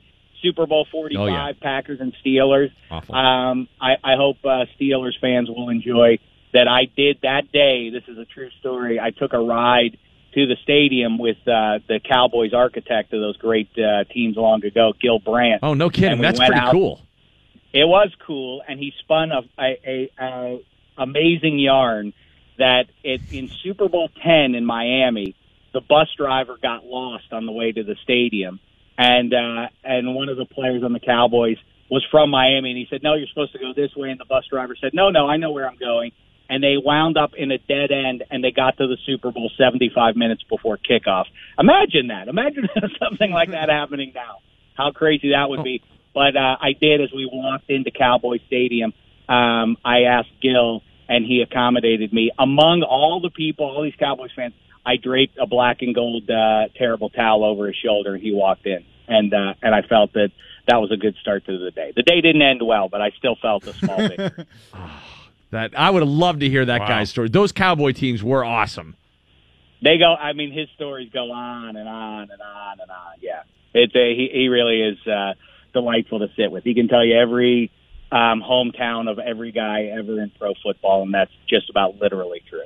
Dave, a, a listener tweeted us uh, an idea, a philosophy, a perspective that I, I didn't see coming, but I could I could believe as plausible that Josh Allen leaked that stuff himself so the Browns wouldn't take him. Cagey stuff, Josh Allen. Stuff. Who said he's a he's too small time for the NFL? He's already figured it all out. Oh, yeah, but dropping a bunch of N bombs, I don't care how young you are, that's a tough one to get out from underneath. Oh. Yeah. Yeah, tough to go in the locker room after, guys, I didn't mean it. I used an A, not the hard ER. this is really it really has the NFL draft has I guess kind of turned into uh, a, a general election kind of thing with a last minute um, shakeup. I mean, uh, there, there was. I mean, that was. I was there a few years ago. What was that? Three years ago now. The gas Where mask. literally, as they're walking in on the uh, red carpet, the Laremy Tunsil video goes on, and everybody panics. We cannot draft him now. I, I contend that if, it, if he would just if he had just been holding a joint, it would have been one thing. But he had on the mask, they're like, how how severe is this guy's issue now? There's a mask to it. it's a little too much. Well, you can be uh, sure. is if he was reading a book while he was doing it. You can be sure in the future that uh, the the the B roll behind the athletes as they go up will be their disgrace video. Like it, everyone will have had amassed so much bad stuff. Baker Mayfield's arrest video will be up there when he goes up. stuff like that. You know, you might as well just uh, steer into the skid. I mean, for real. Are they? I mean, is that really going to happen? That they're gonna that they're going to take Baker Mayfield first overall with Sam Darnold and Josh Rosen sitting there? Is that really going to happen tonight? So you're By not- the Cleveland Browns? You're not a Mayfield fan, are? I'm guessing. Johnny Manziel oh. 2.0. I think he's fine. I, listen, I think he's good, but he's obviously more combustible. You know, you you don't. Yeah. Uh, who's more like you? You've got to take if you're the Browns. Listen, if the Steelers wanted to trade up and and and swing at uh, take a swing with uh, Baker Mayfield, they have uh, they have enough success in past drafts that they can uh, uh, afford to do something like that. If you're the Browns, I don't. People say, "Well, it's, that's not fair to Dorsey. He wasn't there for all those other ones." I don't care. You're now the Browns representative. you now must. You can. You can. You cannot do this again. You cannot roll the dice on a guy. You need the thing that is closest to guarantee for your own job security. You can't roll the dice on Baker Mayfield. It seems like a ludicrous thing that it really is perhaps coming uh, uh, coming true tonight. Really, it's going to be wild if that's the way it goes. Let's hope. Uh, Dave Dameshek, bring us home. Uh, it is something to root for. Yes, it really is. Yeah. Uh, bring us home a winner tonight. Uh, br- bring back a good one. We appreciate your time this morning. I'll, I'll, uh, yeah, maybe I'll have him uh, send a, a special message to you fellas Um, because I'll talk to him right a, about a half hour after he gets drafted. But listen, to the matter in hand. Let's go Pens. Yeah. Oh, yeah, let's go. Let's go, Pens. Dave Dameshek from the NFL Network. We'll be watching, sir. Thank you so much. Let's go Pens. Let's go Pens. Let's go Pens. Stan Savran when we come back on the DVE Morning Show. Yeah, the DVE Morning Show. Stan Savran joining us right now, and you made your way through the traffic. You battled through the. Uh, you got in the you know the dirty areas. You did all the things you had to do. I, I I may I may have gotten away with a clutch or a grab or a high stick, uh, violating some rules on the way in. I'm pretty sure that it wasn't traffic going to the pirate game. No, well, probably not. There is a lot of stuff going on today. Oh boy, uh, you got the As long as you're playing the exit, they don't call you for the tripping or the. That, you know. yeah, exactly. Uh, you got the draft, you got the, the the Buckos, and you got the Pens and the Caps game one tonight. Stan, what is your read on how this is going to go down tonight? Because there certainly are a lot of variables. Yeah, I don't know about, about tonight. Um, uh, I mean, they've proven that they can win without Malkin. Let's remember last year in this very same series, they won a game without Sid. So, you know, they're more than capable of doing that. The question is, how long will Malkin be out? And I don't think we should dismiss the contributions that Hagelin makes. And not that I'm suggesting that Hagelin's a better player than Malkin. It's not what I mean. But the Penguins have guys who can do what Gino does, not in that fashion, not as well, but they can score. They scored eight against Philadelphia without him. Uh, the Hagelin injury, he is unique because of what he does. Uh, he's a great fit on Malkin's line. He's not only their best forechecker, he might be the best forechecker in the NHL. He's a great penalty killer. Um, he, whether he scores goals or not, frankly, is irrelevant. He fits perfectly into Mike Sullivan's style. And if he's gone for an extended period of time, they really don't have people who can step up and fill in for him. Um, I still think the Penguins are the favorite, home ice or, or no home, home ice. That hasn't proven to be of any value uh, whatsoever. Uh, I do think that it's people are tending to rely on history too much. Oh, the Capitals, they always beat the Capitals. That's fine until they don't. Um, I, I, That stuff only sits in the heads, I think, of the offended party. Yeah, the Capitals. And the question is, I actually think that they're better mentally prepared to beat the Penguins than in recent memory. And for this reason, the last two series, they came in, one, they were the President's Trophy winners one year, most points in the NHL. And I think they had the sense that they were entitled. That, well, we're the Capitals. Look at what we did during the regular season. And of course, they got their comeuppance, although last year it wasn't until a game seven. Um, this year, I think they surprised a lot of people. I expected them to take a big step backward because of their failure against the Penguins again last year. A lot of the key personnel left. A lot of things changed. And I was surprised they were actually able to get 105 points and win the division. But I also think that they did that because that they have a better mindset. And now they're down two games to none, and then they win four straight against Columbus. Columbus isn't great, but still, you lose two games on home ice. It's a perfect spot for a mentally fragile team to crumble, and they didn't. Mm-hmm. So that makes me wonder if they're not a harder working, tougher edged mentally hockey club than they've been in the past. Switching to the draft, Steelers tonight. Uh, they always tell you the same thing going into the draft. Ah, we don't worry about need. Best player available. We've seen it too many times. If you pass on the best player available, uh, you'll really regret it, et cetera, et cetera. But there's no way they're not going to be loading up on linebacker eventually through the, this draft, right? Well, it's amazing how often um, the best player available just happens to fill Yeah, a need. It's right, amazing yeah. how that sometimes happens. Um, and nobody can ever believe he dropped that. Now far. that only happened with Troy, Santonio Holmes, Heath Miller. Yeah, yeah, right. Shazier. Yeah. Um, yeah. So TJ. uh, uh, Cam Hayward, because they, you know, the guys were Keisel and, and Aaron Smith were were getting on in years. Uh, it, it- I think there is a best player available uh, slot this year, meaning best defensive player available. Uh, it, if it's not, if the, one of the two linebackers isn't there, then they're going to draft a safety. Um, both positions of need. I think you'd probably rate inside linebacker ahead, but they could also use a really good safety and a guy who can play free safety. Um, and that would strengthen the depth. We're seeing a lot of uh, three safeties. I think the definition for safety has changed. We think of safeties, uh, you know, back in the day of the Donnie Shells and even Troy, who was unique. Uh, but safeties are different now. Um, they have to be able. Uh, some ha- some play up in the box, but some are hybrids. Morgan Burnett played some linebacker inside, so I think you're looking at a sort of a different. Pro- I mean, we think of the you know great players like Ed Reed and, and guys like that. Not that a great player like that uh, wouldn't be welcome, but the the dynamic of it has all changed because the offenses have changed. I think it was Mike who said this, and, and I really like the analogy because he said, you know, a lot of people are trying to say, oh, you got to replace Ryan Shazier, a linebacker who does safety things, but with Burnett, it's a safety who can do some linebacker things. Well, so you're only- really, you're spreading out the coverage, anyways. Yeah, I mean, look, Shazier, obviously the entire narrative would have changed had his unfortunate circumstance not occurred.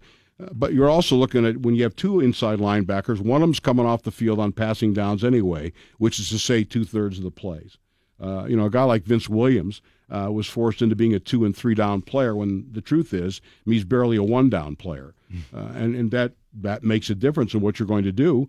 Uh, and it'd be great if one of the inside linebackers is there, not only for this year, but we're going beyond. They they don't have a number. They they need a playmaker. Shazier was a playmaker. They don't have any playmakers on defense. They need one.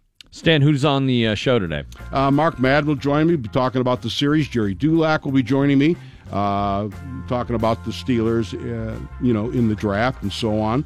Um, I'm going to uh, also mention. I know people. Whenever I bring up the Pirates, eyes start to roll. Uh, but when I see Jameson Taillon was the second overall player picked in the draft. I mean, I think he's going to be a good pitcher. Um, but On in his- all the years that team. this Pirate group have they developed one great player? And the answer is no. The answer is no. Well, now people don't have to listen. Exactly. I've had people say that was was, a a, horrible great first hour, but if you're talking, I have Michael McKenry on every week. Well, I'll be, I'll, we'll, be, we'll get back to hockey at 120. Okay, Okay. I'll, I'll tune back in then. Um, uh, so. Uh, uh, I don't know. Is it ever going to change? It's, that's not going to be the topic. And I, I got to mention the LeBron shot last night. Oh, yeah. he's um, what an ender. He's he's Go. just unbelievable. I, I, you always get the argument about Michael Jordan, and you know you can't argue against Michael Jordan. And the thing about basketball is you can't compare Jerry West with Kareem Abdul-Jabbar. I mean, they're different positions. But when you talk about the greatest of all time, I don't know. And I saw Jordan play in his prime. I I don't know that I've ever seen a greater basketball player than LeBron James, uh, who can do everything. Everything. Everything. Built like a defensive end. He's now second in 30 point career games behind Michael Jordan, only eight behind him.